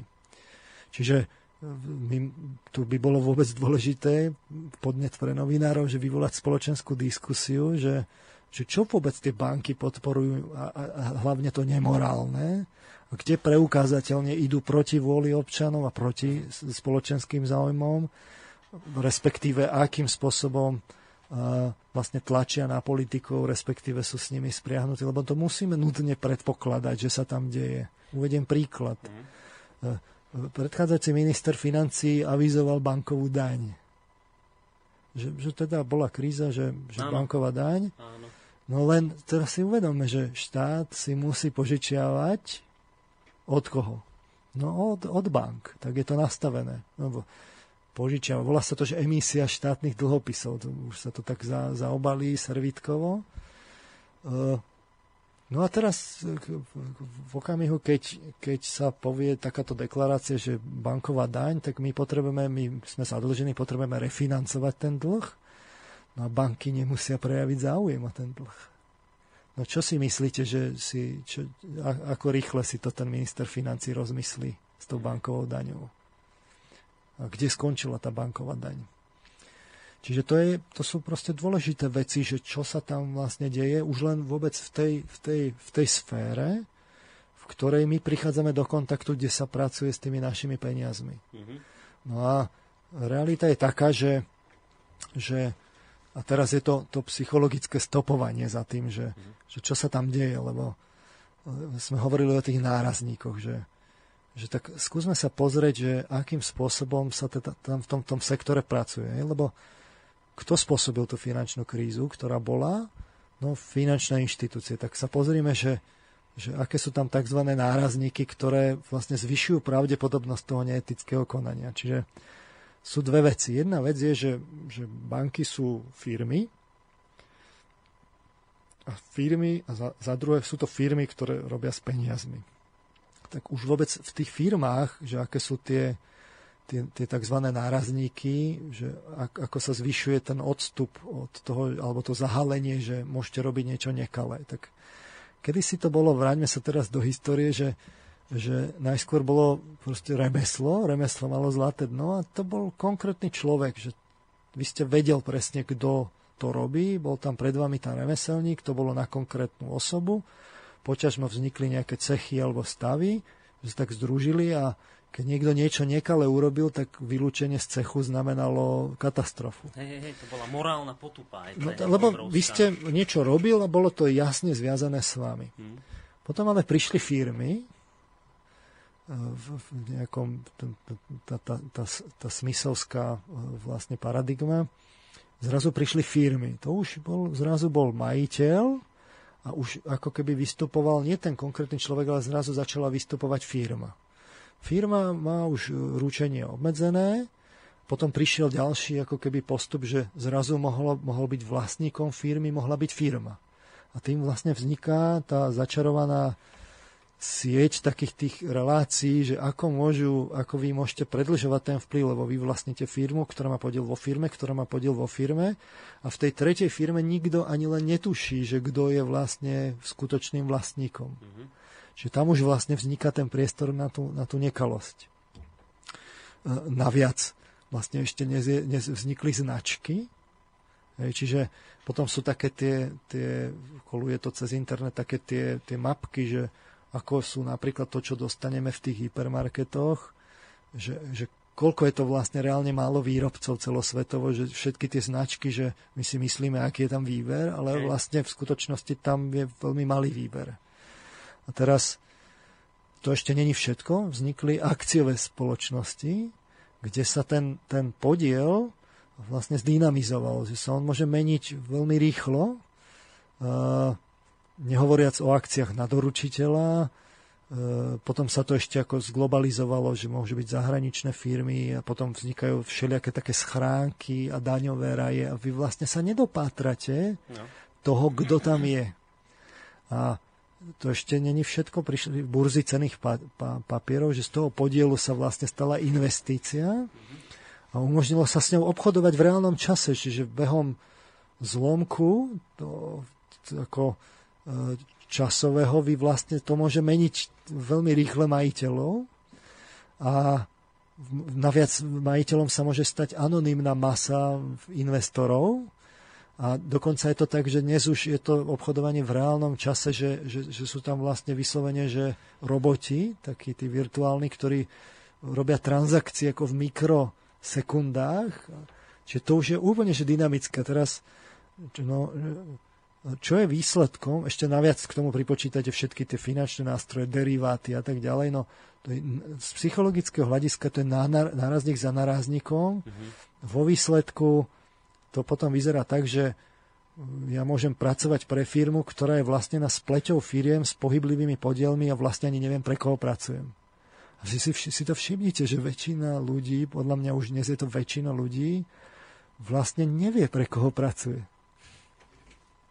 Že nepozná toho majiteľa, no. že spracujete v nadnárodnej spoločnosti? No.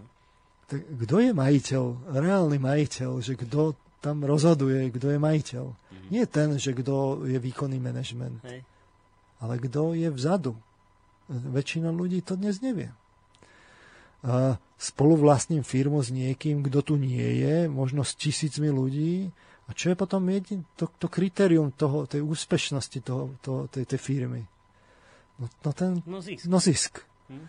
A, a aby to nebolo vlastne už potom, aby o tom nebolo pochybnosti, tak u tých veľkých firiem, ktoré vstúpia na burzu, sa to priamo prejednáva v novinách, že, že sú kvartálne výsledky a to, že, čo je tamto kritérium tej ceny tej akcie? No, no je len jediné. No, zisk. zisk. Zase, že koľko, tá, koľko to zarobilo, aký mm. Čiže vo výsledku v tej motivačnej štruktúre, už len keby sme rozobrali firmy, tak tie firmy sú dnes motivačne konštruované tak, že tí ľudia, ktorí tam v nich pracujú, vlastne sa strácajú v tej komplexnosti toho súkolia, tie vzťahy medzi nimi anonymizujú sa, silne tam egoizmus, tie parciálne záujmy, ale celé to zastrešuje jediná, jediná hodnota a to je zisk. Hmm. Hej? Čiže to sú, to sú banky ako firmy. A samozrejme, že tie banky sú vlastne akciové spoločnosti a pri tých nadnárodných bankách, tam sú tie ako na burzách a tak ďalej, čiže to, o tom nepochybujme, že ako to je. Teraz, ale sú to aj banky. A teraz ešte v tých bankách sú to ďalšie nárazníky, že banky predsa pracujú s hodnotou, nie? Tak kedysi bola banka vlastne úschovňa cených kovov, že prišli s tým ešte kedysi, že v Európe templári, to ste mohol cestovať, tam ste vložil to, svoje zlato, od, od, išiel ste a tam vám na, na inom mieste vydali. Vydali, no, zlato. Odkedy sa vlastne rozbil ten templársky rád, tak sa to nejako presunulo. Postupne sa to transformovalo, že v bankách najskôr boli šeky, potom papierové peniaze, dnes už sú len kredity. Čiže to je každé, keď máte zlato v rukách, tak vidíte tú hodnotu. Ale ako náhle prichádzajú papierové peniaze, vy už vlastne neviete, akú to má presne hodnotu, len to sa mení v čase. A, ten, ten, a keď sú to už kreditné čísla v, ako na, na, na účte, že tam sú ešte všelijaké akcie, zľavy a neviem čo, tak vy už vlastne ani nemáte to poriadne tú predstavu, že čo sa vám tam deje, trvalé to príkazy. To sú ďalšie nárazníky. Uh-huh. Pointa je tá, že to postupne tie, tie, tie vy strácate ako keby prehľad, že čo tam za tým je tá hodnota. Že sa to, pri tom zlate vidíte jasne tú hodnotu, ale ako náhle to, do, tohto, do tých nárazníkov vstúpite, tak máte čoraz mlhavejšiu predstavu o tom, že čo je vlastne tá hodnota, s ktorou vy reálne pracujete. No a teraz banky zoberú tie peniaze a požičiavajú. Na tie nasadia úrok, tým vlastne vzniká predpoklad pre infláciu, tým sa tá hodnota zdynamizuje, banky začnú investovať, vzniknú investičné fondy, čiže to všetko vlastne potom v tých investičných fondoch a v tých bankách, keď sú ľudia, tak ako pracujú s tou hodnotou? Pre nich je to fakt číslo. Čiže vo výsledku tá motivačná štruktúra, keď si ju zase rozoberete, že to stopujeme z toho psychologického hľadiska, tak pracujú s číslami dnes, s veľkými číslami, s abstraktnými, a v, tá motivačná štruktúra v banke je, je posudzovať tú skladku v pezinku? Nie, nie. E, tam je jediná tá motivácia, že navábiť čo najviac ľudí, aby mi dali svoje peniaze a tieto peniaze v konečnom dôsledku použiť na to, aby sa čo najviac ľudí u mňa zadlžilo. Lebo nakoniec ide o úrok a teda o zisk.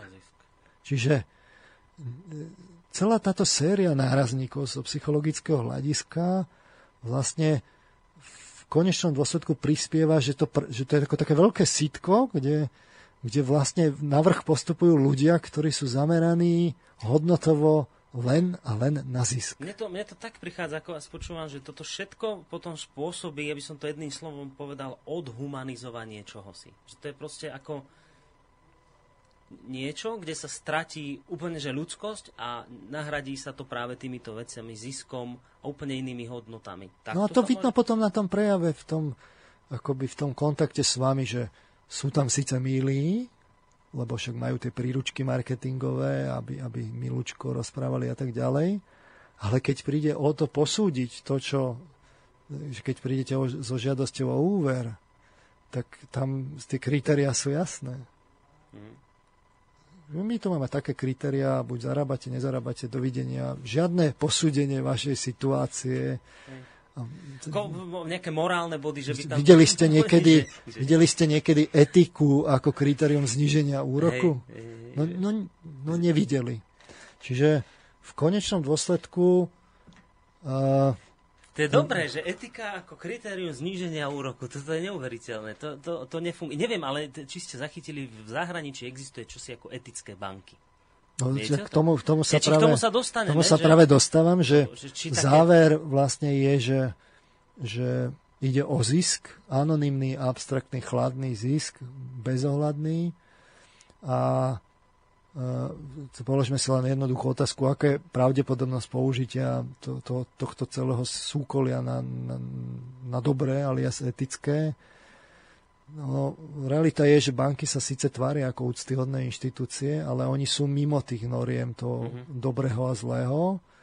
Čiže oni, sú, oni to majú v skutočnosti zadrátované v sebe, že im je jedno, či niekto príde s tou skládkou do centra mesta, oni to nebudú posudzovať. Oni vám to aj povedia, že to není náš my tu Hej. nemáme toto posudzovať. Oni by to posudzovali len vtedy, keď by to bol ako rizikový faktor, že to skomplikuje tú investíciu. Mm-hmm. A... neboli také zisky z toho, no? Hej, čiže to majú priamo zadratované v sebe to znamená, že, že vlastne tí ľudia, ktorí sú tam vzadu, keď ich tak stopujeme, nemusíme ich poznať. Ale keď poznáte ten systém, tak vy viete, kto tam vzadu stojí. Tam stojí niekto, kto hladí na zisk a len na zisk. Lebo ten systém to tak preoseje. Hmm. Lebo to od posledného úradníka v banke vlastne keď idete tými hierarchiami k majiteľom a tak ďalej, je nastavené na zisk. Čiže ono to vychádza tak, že nikto iný tam ani logicky stať na konci nemôže. No nemôže. Ako, ako no, kto je zameraný len na lebo zisk. keby aj prišiel, predstavte si, že príde niekto osvietený a teraz on si povie, že dobré, no. ale mne to, toto je amorálne a ja musím... No tak ho tí ostatní zošrotujú. No ak by boli no. straty, tak evidentne by ho zošrotovali. No, a možno by ešte straty nemal. Tak jedine, že, on, že by on bol taký blázon, že by do toho investoval, No ale treba si povedať, že e, toto môže fungovať len potiaľ, pokiaľ s tým ľudia budú súhlasiť. A tu berme to z toho pozitívneho hľadiska, že, že tu je evidentne, berme to ako podnetné, že tu my potrebujeme súrne nový typ bank. A to sú práve tie, že jednak musíte oddeliť ten depozit od investícií. Kedy si bola fakt to, že, že tá banka len vlastne skladovala tie peniaze. Keby to bol depozit, tak ich tam skladuje a vy môžeme kľudne prísť všetci, tak je tam len to, čo si tam uložili, to pekne rozdáte a dovidenia. Samozrejme, že to stojí niečo. A muselo by to stať ťažké peniaze a tak by to malo byť. Ale nemôžete spojiť banku s investic. To, to, to investičné musí byť skrátka úplne iný subjekt, majetkovo nepreviazaný. Mm-hmm. A ten investičný subjekt potom, ten v konečnom dôsledku, aby to nebolo amorálne, musí byť sporiteľom riadený, teda tým investorom, transparentne a vlastne musí byť etický. Že predstavte si, že, že možno by ste nechcel toľko zarábať, keby ste podporoval, ja neviem, rodiny s mladými deťmi, lebo vy máte tak založený hodnotový rebríček. Mm-hmm. Hej? A možno, že keby prišiel nejaký e, finančný žralok, tak by ste chcel, aby mal jednak ťažko posúdený ako ten, ten projekt uh-huh. a nasadil by ste mu také percentá, že by to jednoducho neuhral finančne. No. Hej? Čiže tu si treba uvedomiť, čo robia naše peniaze. A nie len tie, ktoré tam my vložíme ako úspory, ale aj tie, ktoré, my, ktoré vzniknú tým, že my sa zadlžíme. No a postup, postup, postupme teraz ďalej. To znamená, že toto sú len tie banky. Už tu vidno, že tu, je, tu treba zásadné zmeny. Mm-hmm. Lebo ak fakt máme mať občianskú spoločnosť, tak to nemôže takto fungovať, že niekto zoberie peniaze a postaví tie peniaze proti tej občianskej spoločnosti. To sa nedá vyhrať. A ten systém teraz tak nastavený je, lebo tá motivačná štruktúra. Potom tam máme centrálne banky lebo tie banky fungujú kvôli tomu, že existujú centrálne peniaze. Že to ešte není koniec hej, tohto celého, tejto to, to, len, to len prvý stupienok na ceste k tým, k tým, k tým globálnym. Takže máme centrálne banky a teraz uh, sa musíme pýtať, že keď potrebujeme ten nový typ bank, tak hovoríme o licenciách, že komu sa dajú tie licencie a prečo, ako sa o tom rozhoduje, prečo sú nastavené podmienky tak, ako sú a prečo nemôžu vzniknúť u nás napríklad etické banky? To samozrejme vytvára otázky na, na členov, ako sa volia v tých bankových radách Centrálnej banky, komu sa zodpovedajú, aké majú väzby na politikov, média, podnikateľov, aké majú príjmy a tak ďalej. To sú také už, to by sa dalo zistiť. Ale za tým je skrytá tá otázka celého toho fungovania toho systému, že ako sa vôbec tvoria peniaze, na čo konkrétne je to poukážka, komu sa dávajú a prečo, kto na tom zarába a hlavne prečo vzniká inflácia. Lebo tu, je, tu si všimnite, že to usudzovanie v médiách o tom, že ako to celé funguje, tak sa akceptujú tie pravidlá tej hry, ale tá hra má zlé pravidlá. Čiže položme si otázku, že prečo strácajú peniaze hodnotu bu, bu, bu, v médiách sa dočítate, lebo blúdny kruh, deflácie, no, čo je vlastne není nič argumentácia, lebo je to tak a varíme sa ako tie žaby. Ale to má zásadný dopad. Keď si beriete hypotéku, tak si na seba beriete vlastne splatenie dvoch bytov alebo domov. Musíte hradiť jednak zisk a jednak tú predpokladanú infláciu, ale vyberie, vyberiete to riziko, nie banka, že ako sa to bude vyvíjať. Keď náhodou vy si zoberete drahšiu investíciu a trh spadne, alebo bude deflácia. Áno, dôsledky si odnesiete vy jasné. to nesiete, nie, nie tie banky. Hej. Alebo keď si sporíte na dôchodok, aj, že si sporíme teraz na dôchodok, tak vy si sporíte a tie úspory vám vyprchávajú. Lebo, lebo je inflácia. Prečo by to tak malo byť, že vyprchávajú úspory? To, to je fundamentálna otázka. A to je spôsobené, že tým v konečnom dôsledku, že keď vám dá banka úrok na úspory, tak tým strácate tú hodnotu a tú hodnotu vám niekto ukradol, po, po slovensky povedané. Niekto nám kradne z našich peňazí a to dokonca aj vtedy, keď ich máme doma v ponožke.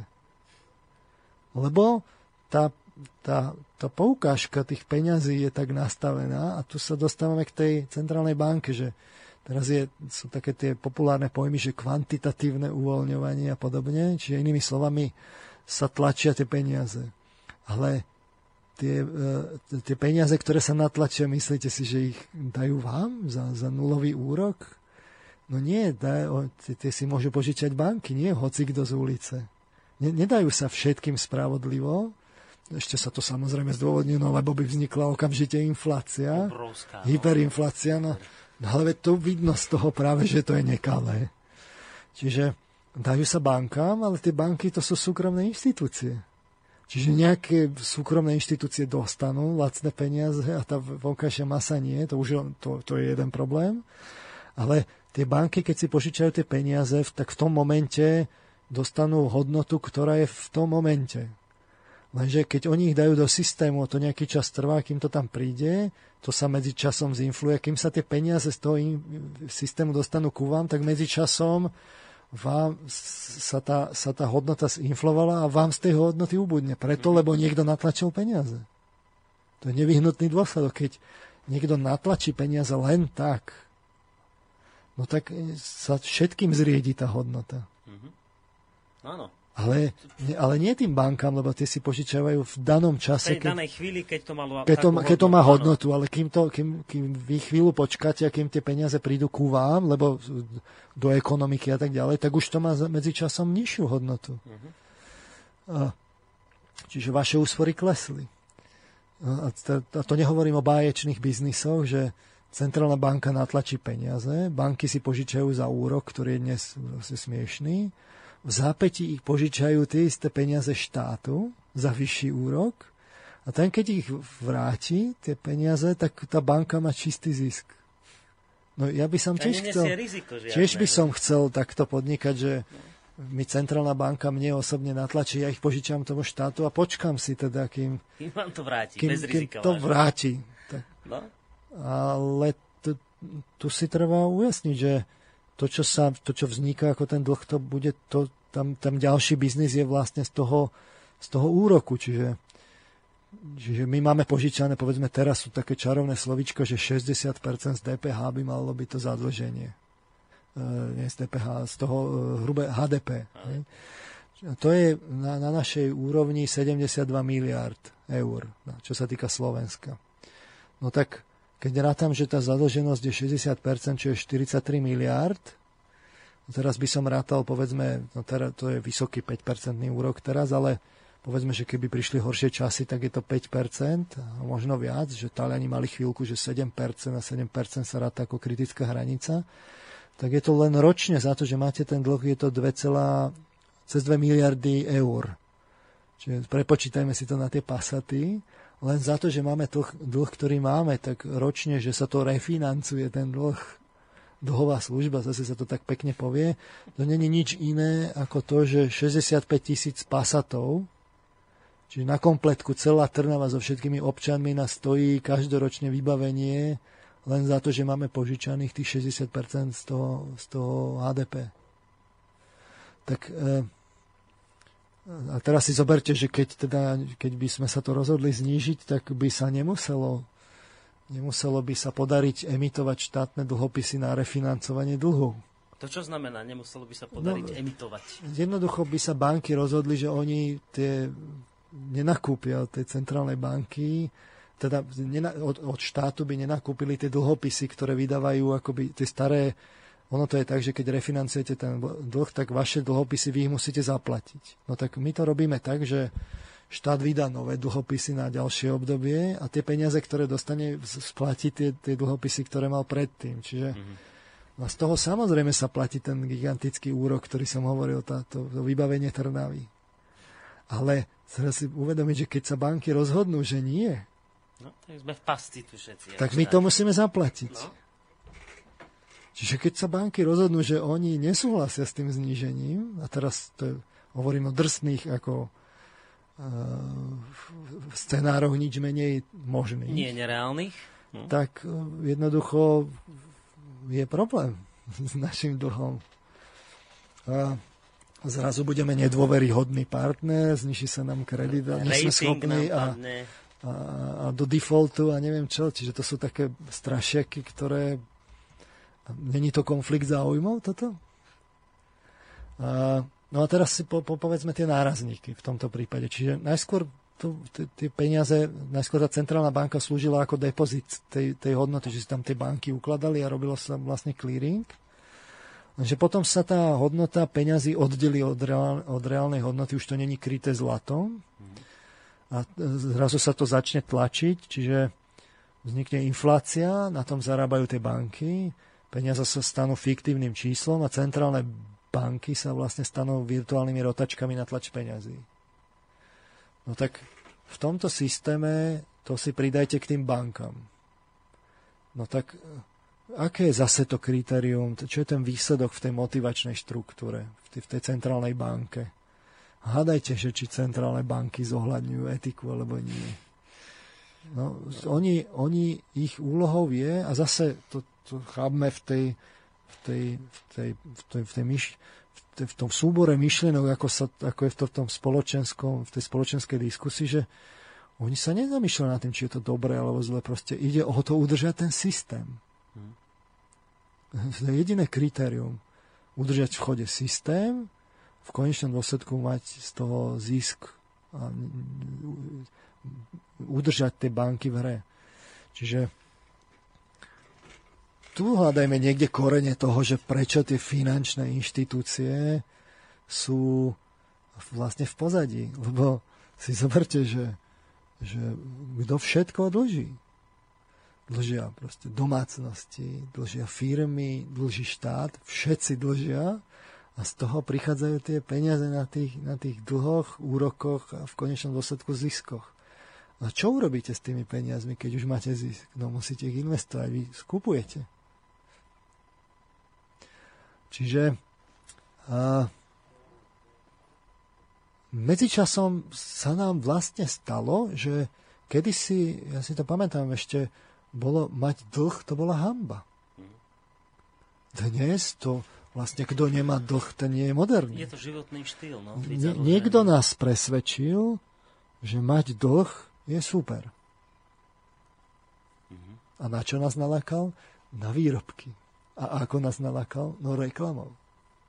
Čiže takto je to vzájomne poprepájané, no, všetky tieto sú. Kto je veľkým prispievateľom do médií na reklamu, jeden z kľúčových sektorov? No finančníctvo práve. No a nie? A čo teda tie banky napríklad tam propagujú? Že čo reklamujú? No úroky, úvery, Hovoria, ako si máte zobrať spotrebný úver, no. hypotekárny úver, aké je to super, perfektné, že to je najvýhodnejšie. A tú atmosféru v tých bankách sme si hovorili. Že to je vlastne ľudské, že kto príde tam, vzbudia u vás tú emociu, že kto tam vlastne príde, ten tam chytro zarobí. Že chytrý vlastne na rozdiel od tých áno, ostatných. Je to také, taká, taká, taká ľudskosť, chytrosť, ak vy keď sa s nimi dáte ako do partie, tak na tom zarobíte. Áno. A ešte ostatní ďalší dobrí pôjdu za vami. Najlepší pôjdu za vami. Nezáleží na tom, že s potrebným úverom ešte nikto nikdy nezarobil. Hmm. Ako zarobíte s potrebným úverom? Hmm. No nijako, ten, vám to nevyrába tie... No nič, tam akurát preplatíte ďalšie peniaze na týchto. Nezarobíte s potrebným úverom, napriek tomu tie reklamy znejú, ako keby, ako keby to bola vlastne najrozumnejšia vec na svete. A Takže väčšina ľudí fakt potom príde k tým spotrebným úverom, berie si ich a, a berie si ich na čo? Na, na veci, ktoré nepotrebujú v skutočnosti. Naozaj ich nepotrebujú. A takto sa vlastne podporí konzum obrovský, ktorý... No a teraz, to, za, takto, celé hýbať. Takto, takto sa to celé rozhýbe, uh-huh. vzniknú tie dlhy, z toho vzniknú zisky, ktoré sa vyberajú u, u ľudí, fyzických osôb, právnických osôb, u štátu, No, takto sa to koncentruje proste v, v celých produkciách pasatov vo veľkom, kde potom vy zrazu zistíte, nestačíte sa čudovať, že koľko je vlastne v obehu vlastne dolárov celosvetovo. To, to, to, to sa len odhaduje. Báječný biznis, nie? Že no, natlačíte peniaze a potom skupujete. To je, keď som hovoril o tých veľkých vlastne hráčoch, že, že Tyrannosaurus Rex, tak to, to tlačenie, tých, tých, to kvantitatívne uvoľňovanie, to je priamo pokyn, že choďte do sveta a skúpte, čo sa dá. A čo budú skupovať? Ako budú skupovať v tom svete? Po celom svete rozťahanom? No budú skupovať na základe akých kritérií? Etických? Hmm. No to sme si práve vysvetlili. Nie etických. Jediné kritérium je zisk. Žiadna etika. Mohli by sme si možno dať no, ešte jednu no, takú... zase ste nepovedali, ne, minimálne teraz pre mnohých poslucháčov nič nové, ale zase ste to spojili pochopiteľným spôsobom, že, že to dá, dáva zmysel táto konštrukcia, Ve, viete, ste... keď poviete, že za tým stoja finančníci, No tak to je konšpirácia, to je, taká, to je váš názor. Hej, hej, hej. Ale keď vy popíšete, že v tom, v tom súkolí, vlastne v tých motivačných štruktúrach všetkých tých ľudí vlastne v celom tom není žiadna iná hodnota ako ten zisk, tak je to nevyhnutnosť, že, že aký, aká bude motivačná štruktúra tých ľudí vzadu. Hmm. Nemusíte ich poznať. Psychologicky Čiže to sa len takým psychologickým stopovaním sa dopracujem k... Čiže teraz sme si len vysvetlili na tých konkrétnych príkladoch, ktoré sú síce také šťavnaté, ale nič menej reálne, sme si len vysvetlili, že čo motivuje tých ľudí vzadu. Mm-hmm. To, že peniaze, že sa to zbieha v, ako v, v nejakých centrách, že v pár veľkých proste globálnych firmách, to, to vidno z tých výskumov mapovania toho kapitálu. A som presvedčený, že tajné služby si to jednoducho musia urobiť takéto stromy a vedia to. A Čiže tam nemus- je jedno, či to je jedno centrum, tri centra, alebo 5 centier celosvetovo, alebo v, povedzme Spojených štátoch amerických, ktoré medzi sebou súperia podstatné je, že, že nemajú iné motivácie. Tam, tam že žiadna čistá ne, Tam není, nie je. je jedno, koľko je tých centier. Dôležité, aké sú motivácie, tie sú všetky tie rovnaké. Sú Zisk. Hej, tie sú pre všetkých. To znamená, z nášho pohľadu, je to konšpirácia, alebo není? No to je vlastne jedno, že kto to konkrétne je. Dôležité je, že je uniformná motivačná štruktúra ktorá vlastne hýbe celosvetovým kapitálom a, a vy už viete, do, bez ohľadu na to, kto to vy viete povedať, čo v tom svete robiť bude. Bude robiť presne to, čo tie banky u nás nebude zohľadňovať etické kritéria. A naopak bude zohľadňovať jedno jediné kritérium a to je zisk, maximalizácia zisku. No, dali by sme pesničku, pán Mal, hm? aspoň, ale aspoň jeden mail prečítam k tejto téme, lebo, lebo máme tu aj nejaké maily a ľudia sa snažili dotelefonovať, tak aspoň by sme trošku vyšli v ústretí. No, Píše poslucháčka, poslucháč Peter, Neustálým rozoberaním a odôvodňovaním činnosti bank neriešite podstatu. Iba tým navodzujete dojem, že týmto pomenovávaním pochybení systému je už čosi v pohybe, teda že niekto niečo pre nápravu už robí. Ani 10 tisíc hodín rozprávania a popisovania neposunie masu ľudí ku konaniu, ktoré jedine môže zastaviť posun ľudstva k celoplanetárnemu imperializmu. Rád by som niekedy s pánom doktorom Marmanom hovoril o dôsledkoch vami popisovaného stavu, ktoré sa v krátkom čase stanú realitou svetového rozsahu. To, čo je potrebné medzi ľudí zasievať, sú konkrétne kroky a rady, ktoré posunú ľudské vedomie k poznaniu, že tí, ktorí majú budúcnosť v rukách, sú práve oni maličkí prispievateľia, ktorí odstúpením od služie bank môžu, dosia- do, môžu dosiahnuť pád systému. Ja úplne súhlasím. A len podotýkam, že teraz ja samozrejme ja, sme si vedomi, že tie kroky ešte vlastne nehovoríme, ale aby nemohli tie konkrétne akcie, že čo môže človek urobiť povrchné, hmm. tak musí najskôr poznať ten systém. Čiže my si ho najskôr musíme dobre roz, ako rozobrať, aby sme vedeli, že, že kde sú slabiny toho systému a na čom ten systém je založený, hmm. aby ste mohli čo najefektívnejšie, čo s najmenším počtom ľudí ten systém aj modifikovať. A teraz nemusíme hneď hovoriť o revolúcii, hovoríme o tom, ako ten systém zmodifikovať tak, mm-hmm. aby, aby tí ľudia v tom neboli drtení ako, ako vo veľkom stroji, ktorý žije z toho, že rozomiela tie, tie zrniečka tých ľudí a získava z nich energiu. Lebo takto doslova do písmena je, ako v tom Matrixe, že vy zaplatíte pri tom byte, vlastne zaplatíte ďalší taký vám zoberú tú energiu a dajú ju na niečo iné a na čo? Na posilnenie toho, toho celého systému. Hmm. Čiže to treba modifikovať, ale najskôr ten systém treba dobre poznať, že dobre si treba vysvetliť, že kto sú hýbateľ, hýbateľia. A tu je práve otázka, že dobre, a teraz kto to riadi, že aký je vzťah medzi finančníkmi a tými politikmi. A toto by som si rád po pesničke rozobral, lebo to je veľmi dôležité.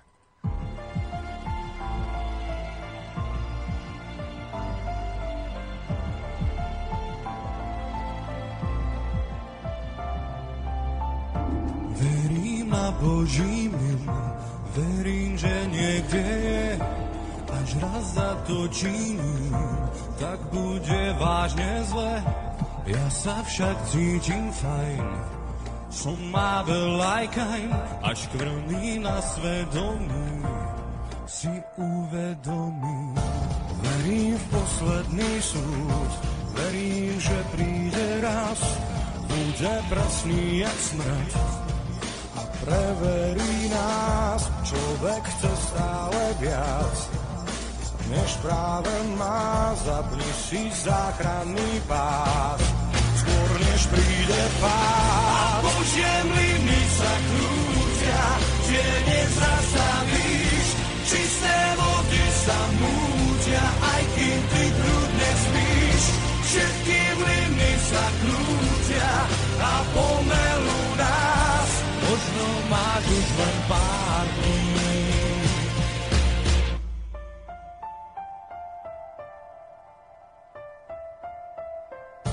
Verím na Boží mír, verím, že niekde je, až raz za to činím, tak bude vážne zle. Ja sa však cítim fajn, vždy si robím, čo chcem, som tu len na prázdninách. A to jedno viem, že Božie mlyny sa krútia, kde nezastavíš. Čisté vody sa mútia, aj kým ty krútne spíš. Všetky mlyny sa krútia a pomelú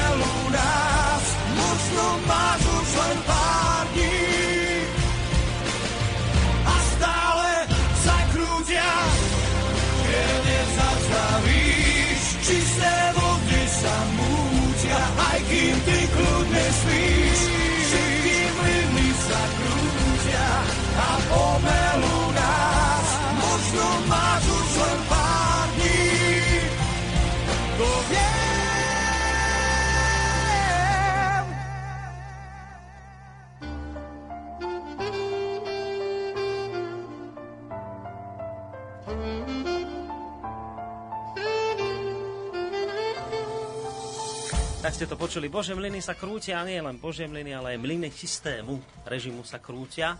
To bolo dobre, čo ste povedali, že nemusíme zrovna hovoriť o nejakej revolúcii, o zadretí toho súkolia celého, ale skôr také modifikácie, niektoré kolieska povymieňať, aby ten stroj nejako lepšie, efektívnejšie fungoval, aby teda nemlel ľudí a nevysával z nich energiu. Dobre, tak poďme veľmi rýchlo, alebo teda veľmi rýchlo do tej záverečnej časti relácie. Pozerám, že máme nejakých 15 minút, takže skúsme teraz ten dôležitý vzťah, ktorý ste popísali pred pesničkou, nejako skúsiť. A teraz skúsme si položiť otázku, že kto túto západnú demokraciu vlastne riadi? Ako z pohľadu takého tej, tej vonkajšej fasády, že máme pocit, že to sú politici. Ale zároveň tušíme, že... Nie, my ľudia to veľa máme pod kontrolou. Že politici. No, tak, tak to, nám slúžia, tak, no, tak, tak to si to povedzme, že my volíme politikov Tak. a očakávali by sme, že oni to budú teda zastupovať tú našu vôľu a že budú riadiť ten štát. No. Takto nám to hovoria, že to je. No a teraz na druhej strane sú tu ale títo finančníci, ktorých volíme v separátnych voľbách. Vždy, keď nám vytlačia tú účtenku, tak my volíme. Čiže my máme dve druhy, dva druhy volieb, ako som hovoril v predchádzajúcich reláciách. Jedna je tak, táto raz za 4 roky a druhá je taká, že každý deň. Jedno volíme nejakým symbolickým hlasovacím lístkom z pár druhov strán a druhú volíme svojimi peniazmi. A čiže buď niečo kúpime, alebo kam vložíme peniaze. Skrátka, volíme svojimi peniazmi. A teraz, ktorý ten systém vlastne toto riadi? v, konečnom dôsledku si položíme otázku, že riadia to politici alebo finančníci. A toto si musíme zodpovedať. Tak e, rovno pri, pri, po, poďme k americkému prezidentovi, že ako sa volí, tak to je už teraz jasné, že len na tú kampaň finálnu je treba miliardu dolárov na Čiže tam sú dvaja tí uchádzači, demokratická mm-hmm. strana a republikáni a každý musí vložiť miliardu. Čiže e, rozumný, chudobný nejaký chlapec z dediny vám Čiže toho vypadá. To je, to je, sa tam nedostane. To sa. je 30 tisíc pasatov. Relátame to na pasaty, aby to bolo, čiže polka Trnavy dostane pasat, pasaty auta. A teraz položíme si otázku, že kde ten americký prezident, budúci kandidát e, získa tú miliardu dolárov, že k tomu ju dá. Odpoveď je, že chodí teda po tej krajine a, finan- a teda tie firmy mu prispievajú z časti finančníci, vyzbiera to, vyzbiera to od tých firiem, ale položme si otázku, kto ovláda tie firmy. Cez tie vlastnícke práva, ktoré sú porozhadzované, zistíte, že, že sú to tí finančníci, ktorí to, to centrum, ktoré vlastne sa rozhodne, že, a, že, že, že sa to prideli. A, Nemyslíme si, že tí finančníci to nechajú na náhodu, že by volili jedného alebo druhého. Oni vlastne prispiejú na obidve strany. Mm-hmm. Lebo však nie sú hlúpi, nie?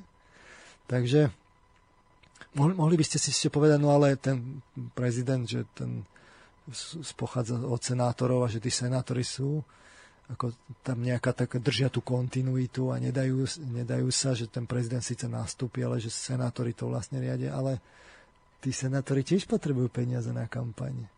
Nakoniec všetci politici potrebujú peniaze na kampaň. Čiže skúsme si ich zase tak rozobrať tie motivačné štruktúry u politikov a finančníkov, aby sme si to z toho psychologického hľadiska roz, rozanalizovali. Takže máme politikov, tak tí potrebujú peniaze každé 4 roky, vlastne stále sa menia, nemajú nič isté, čiže je to úplne vrtkavé, uh-huh. sú volení a tie preferencie sú vrtkavé, tam stačí jedna chyba a hneď odchádzate, musíte odstúpiť a dovidenia, končí sa vaša kariéra. Čiže aká je motivácia primárna politikov a vidno to čoraz viac a viac? No, byť oblúbený a na to potrebujú peniaze samozrejme po voľbách, ale ešte viac peniazí po voľbách teraz si rozoberme tých finančníkov, že tí majú peniaze. Sú to stále tí istí. Sú dobre hierarchicky organizovaní, majú klany, ťahajú za nitky v priemysle, pekne si riadia svoj biznis, všetci sú zadlžení, občania firmy štát, nikto ich nevolí, respektíve volia, sa v paralelných voľbách, ale to sa zabezpečí tou reklamnou kampaňou dennodennou. Takže otázka za milión je, akú motiváciu majú finančníci, aby sme, že čo ich vlastne motivuje. No len tú najetickejšiu, ten, ten zisk. A, a to sme si vysvetlili, že sú dlhodobo kalení systémom, aby túto motiváciu mali. Takže máme dva, dve role spoločenské. Jedna je, sú politici, ktorí sa snažia byť obľúbení a potrebujú peniaze a nemajú ich, lebo sú, sú to politici sú, sú zástupcovia ľudu. Alebo, a na druhej strane sú, sú finančníci, ktorí ťahajú za nitky, sú tam niekde v úzadi, v úzadi za oponou už mediálnou mm. a tí majú ten zisk. No tak skúsme si povedať, že ako toto z dlhodobého hľadiska dopadne. a teraz je tu dôležitá poznámka. Keby tá väčšina obyvateľstva mala nejaké zvláštne motivácie, že tu je nejaký patriotizmus alebo tak, tak tí politici môžu toto využiť. Ale keď máte konzumnú väčšinu, že, že mhm. ten národ je už len o tom, že, že ako konzumovať, ako mu zabezpečiť konzumné potreby, no tak potom tie potreby ošetria tí finančníci. V konečnom dôsledku cez ten priemysel tými výrobkami to proste ošetria. Mm-hmm a tí, a tí, uh, tí politici vlastne v podstate majú na jednej strane ľudí, ktorí majú peniaze vďaka, tým, vďaka tej mase, ktorá chce tie výrobky a na druhej strane majú tú masu, ktorá chce tie výrobky. No tak medzi týmito dvoma mlínskymi kameňmi tí politici môžu čo urobiť? No, sú vlastne v asymetrickom vzťahu ako vazali. To znamená, že v praxi to funguje tak, že najskôr prídu teda tí začínajúci politici, ktorí chcú teda tú kariéru urobiť za tými finančníkmi s prosíkom na tú, na tú kampaň. No ty si ich samozrejme, že zaviažu. Však o tom máme celé spisy, že ako to funguje. Viď, ja neviem, gorila a tak ďalej. Mm. A na západe je to podobné. A keď ich zvolia, tak to potom samozrejme musia vrátiť aj s úrokmi ale zarobia na tom tak, že jednak ten politik dostane tie peniaze, lebo si niečo privyrobí, lebo však to v konečnom dôsledku z toho systému prichádza, ale zarobia na tom tí finančníci, lebo vlastne si pozmenia ten systém, aby sa vlastne tie, tie peniaze ku ním dostávali. Takže len by tí politici skúsili, že teda nebudú plniť to, čo sa na začiatku dohodli. To už by sa našla nejaká sexuálna aféra, tajná nahrávka. Dnes už atentáty moc nefrčia, lebo príliš to otriasal e, vierou ľudí v systém. Mm-hmm. Takže niečo sa už vždy nájde. Konec koncov hneď na začiatku sa to vlastne poistí. Takže e, potom sa nečudujme, že politici hája záujmy finančníkov a nie občanov, lebo položíme si len jednoduchú otázku. Skúsme fakt o tej kríze nepredpojate usudzovať, tak len, len vo výsledku, že, že čo sa stalo po kríze, tak kto zapričinil krízu? No, finančníci, lebo dávali hazardné úvery. Uh-huh. Kto neniesol následky? No, finančníci, lebo inak by sa zastavil systém. Uh-huh. Kto dostal peniaze v kríze? No, finančníci, lebo treba stimulovať priemysel. A kto teraz všetko skupuje? No finančníci, lebo centrálne banky natlačia peniaze s nulovým úrokom, ich rozdajú práve tým finančníkom a tí ich natlačia do burzy a všetko skupujú. Keď si pozrete burzové indexy, tak tie dosahujú rekordy. Napriek tomu, že je kríza, vlastne, že, že situácia neistá, tak e, z pohľadu burzových indexov je, je, je relief obrovská. Tak sú rekordy. E, čiže vlastne si položme otázku, že kto teda trpí v tej kríze a kto netrpí. A zistíte, že už len z pohľadu toho, čo sa stalo, vlastne kríza, nekríza, tí finančníci to urobili tak, aby na tom zarobili. Dobre, ale z toho všetkého, čo ste povedali, sme si na chybe, možno to bude veľmi tvrdé, možno nie je presné, čo teraz poviem, sme si sami na chybe, lebo uh, svojím spôsobom života podporujeme konzum, ktorý toto celé, tento šialený stroj dáva do pohybu. Presne. To, celé to môže fungovať len kvôli tomu, že sme konzumná spoločnosť, že ten hodnotový systém sa nám zmenil na spotrebu. To, to, čo spája tú spoločnosť, je spotreba a nie iné hodnoty. Keby boli tie hodnoty iné, Jasné. Tak, tak by sa to razom zmenilo. Toto celé, čo to vysvetľuje, môže fungovať len kvôli tomu, lebo sa masa medzi časom zmenila na konzumnú masu. Bez toho, aby si to uvedomovala. Bez toho, aby si to uvedomovala.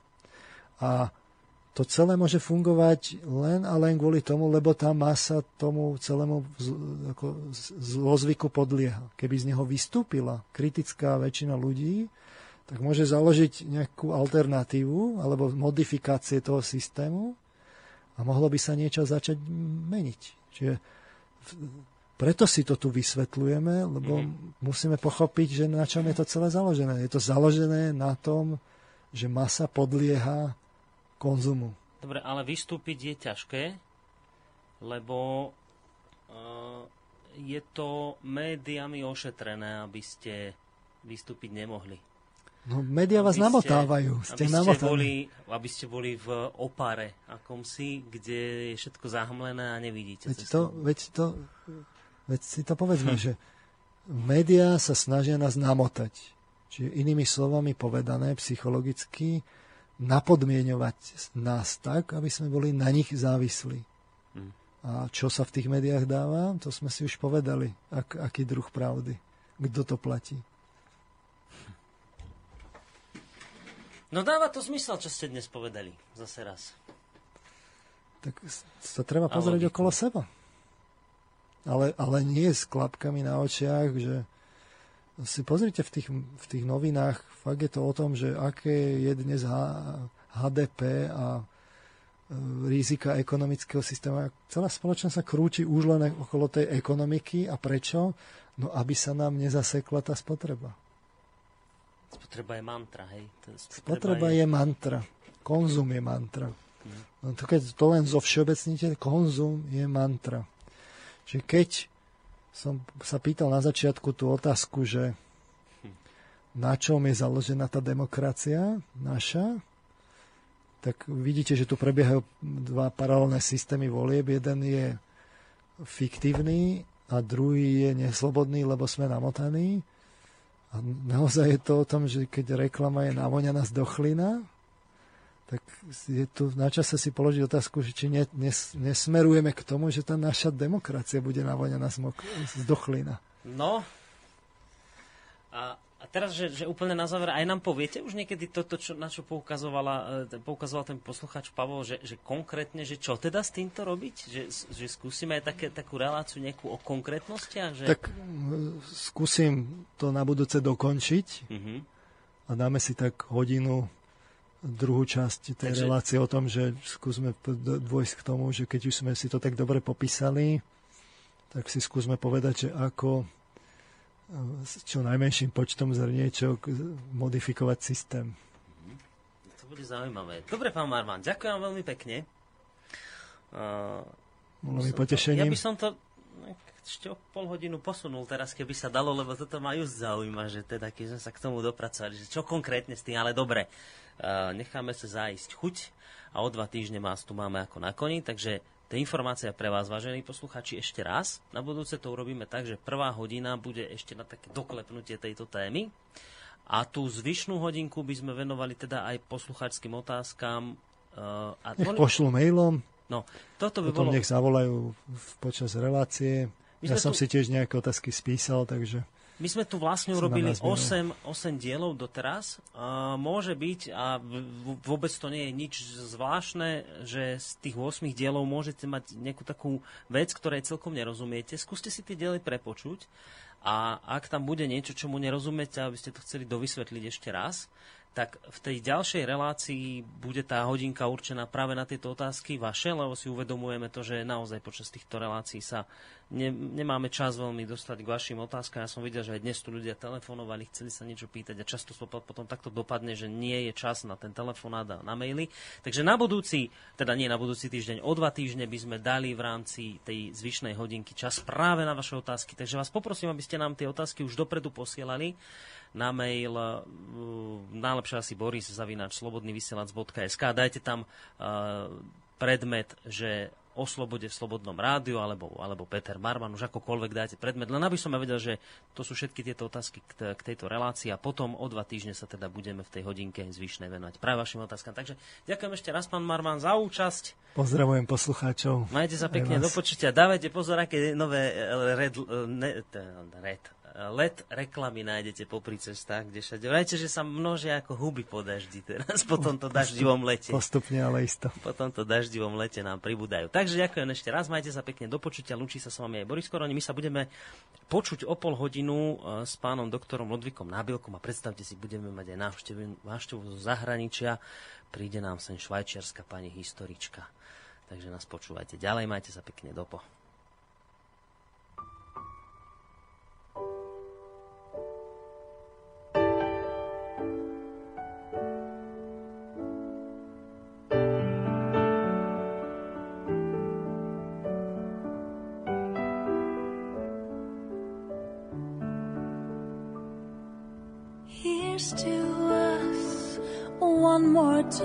cost and then we pay the bill.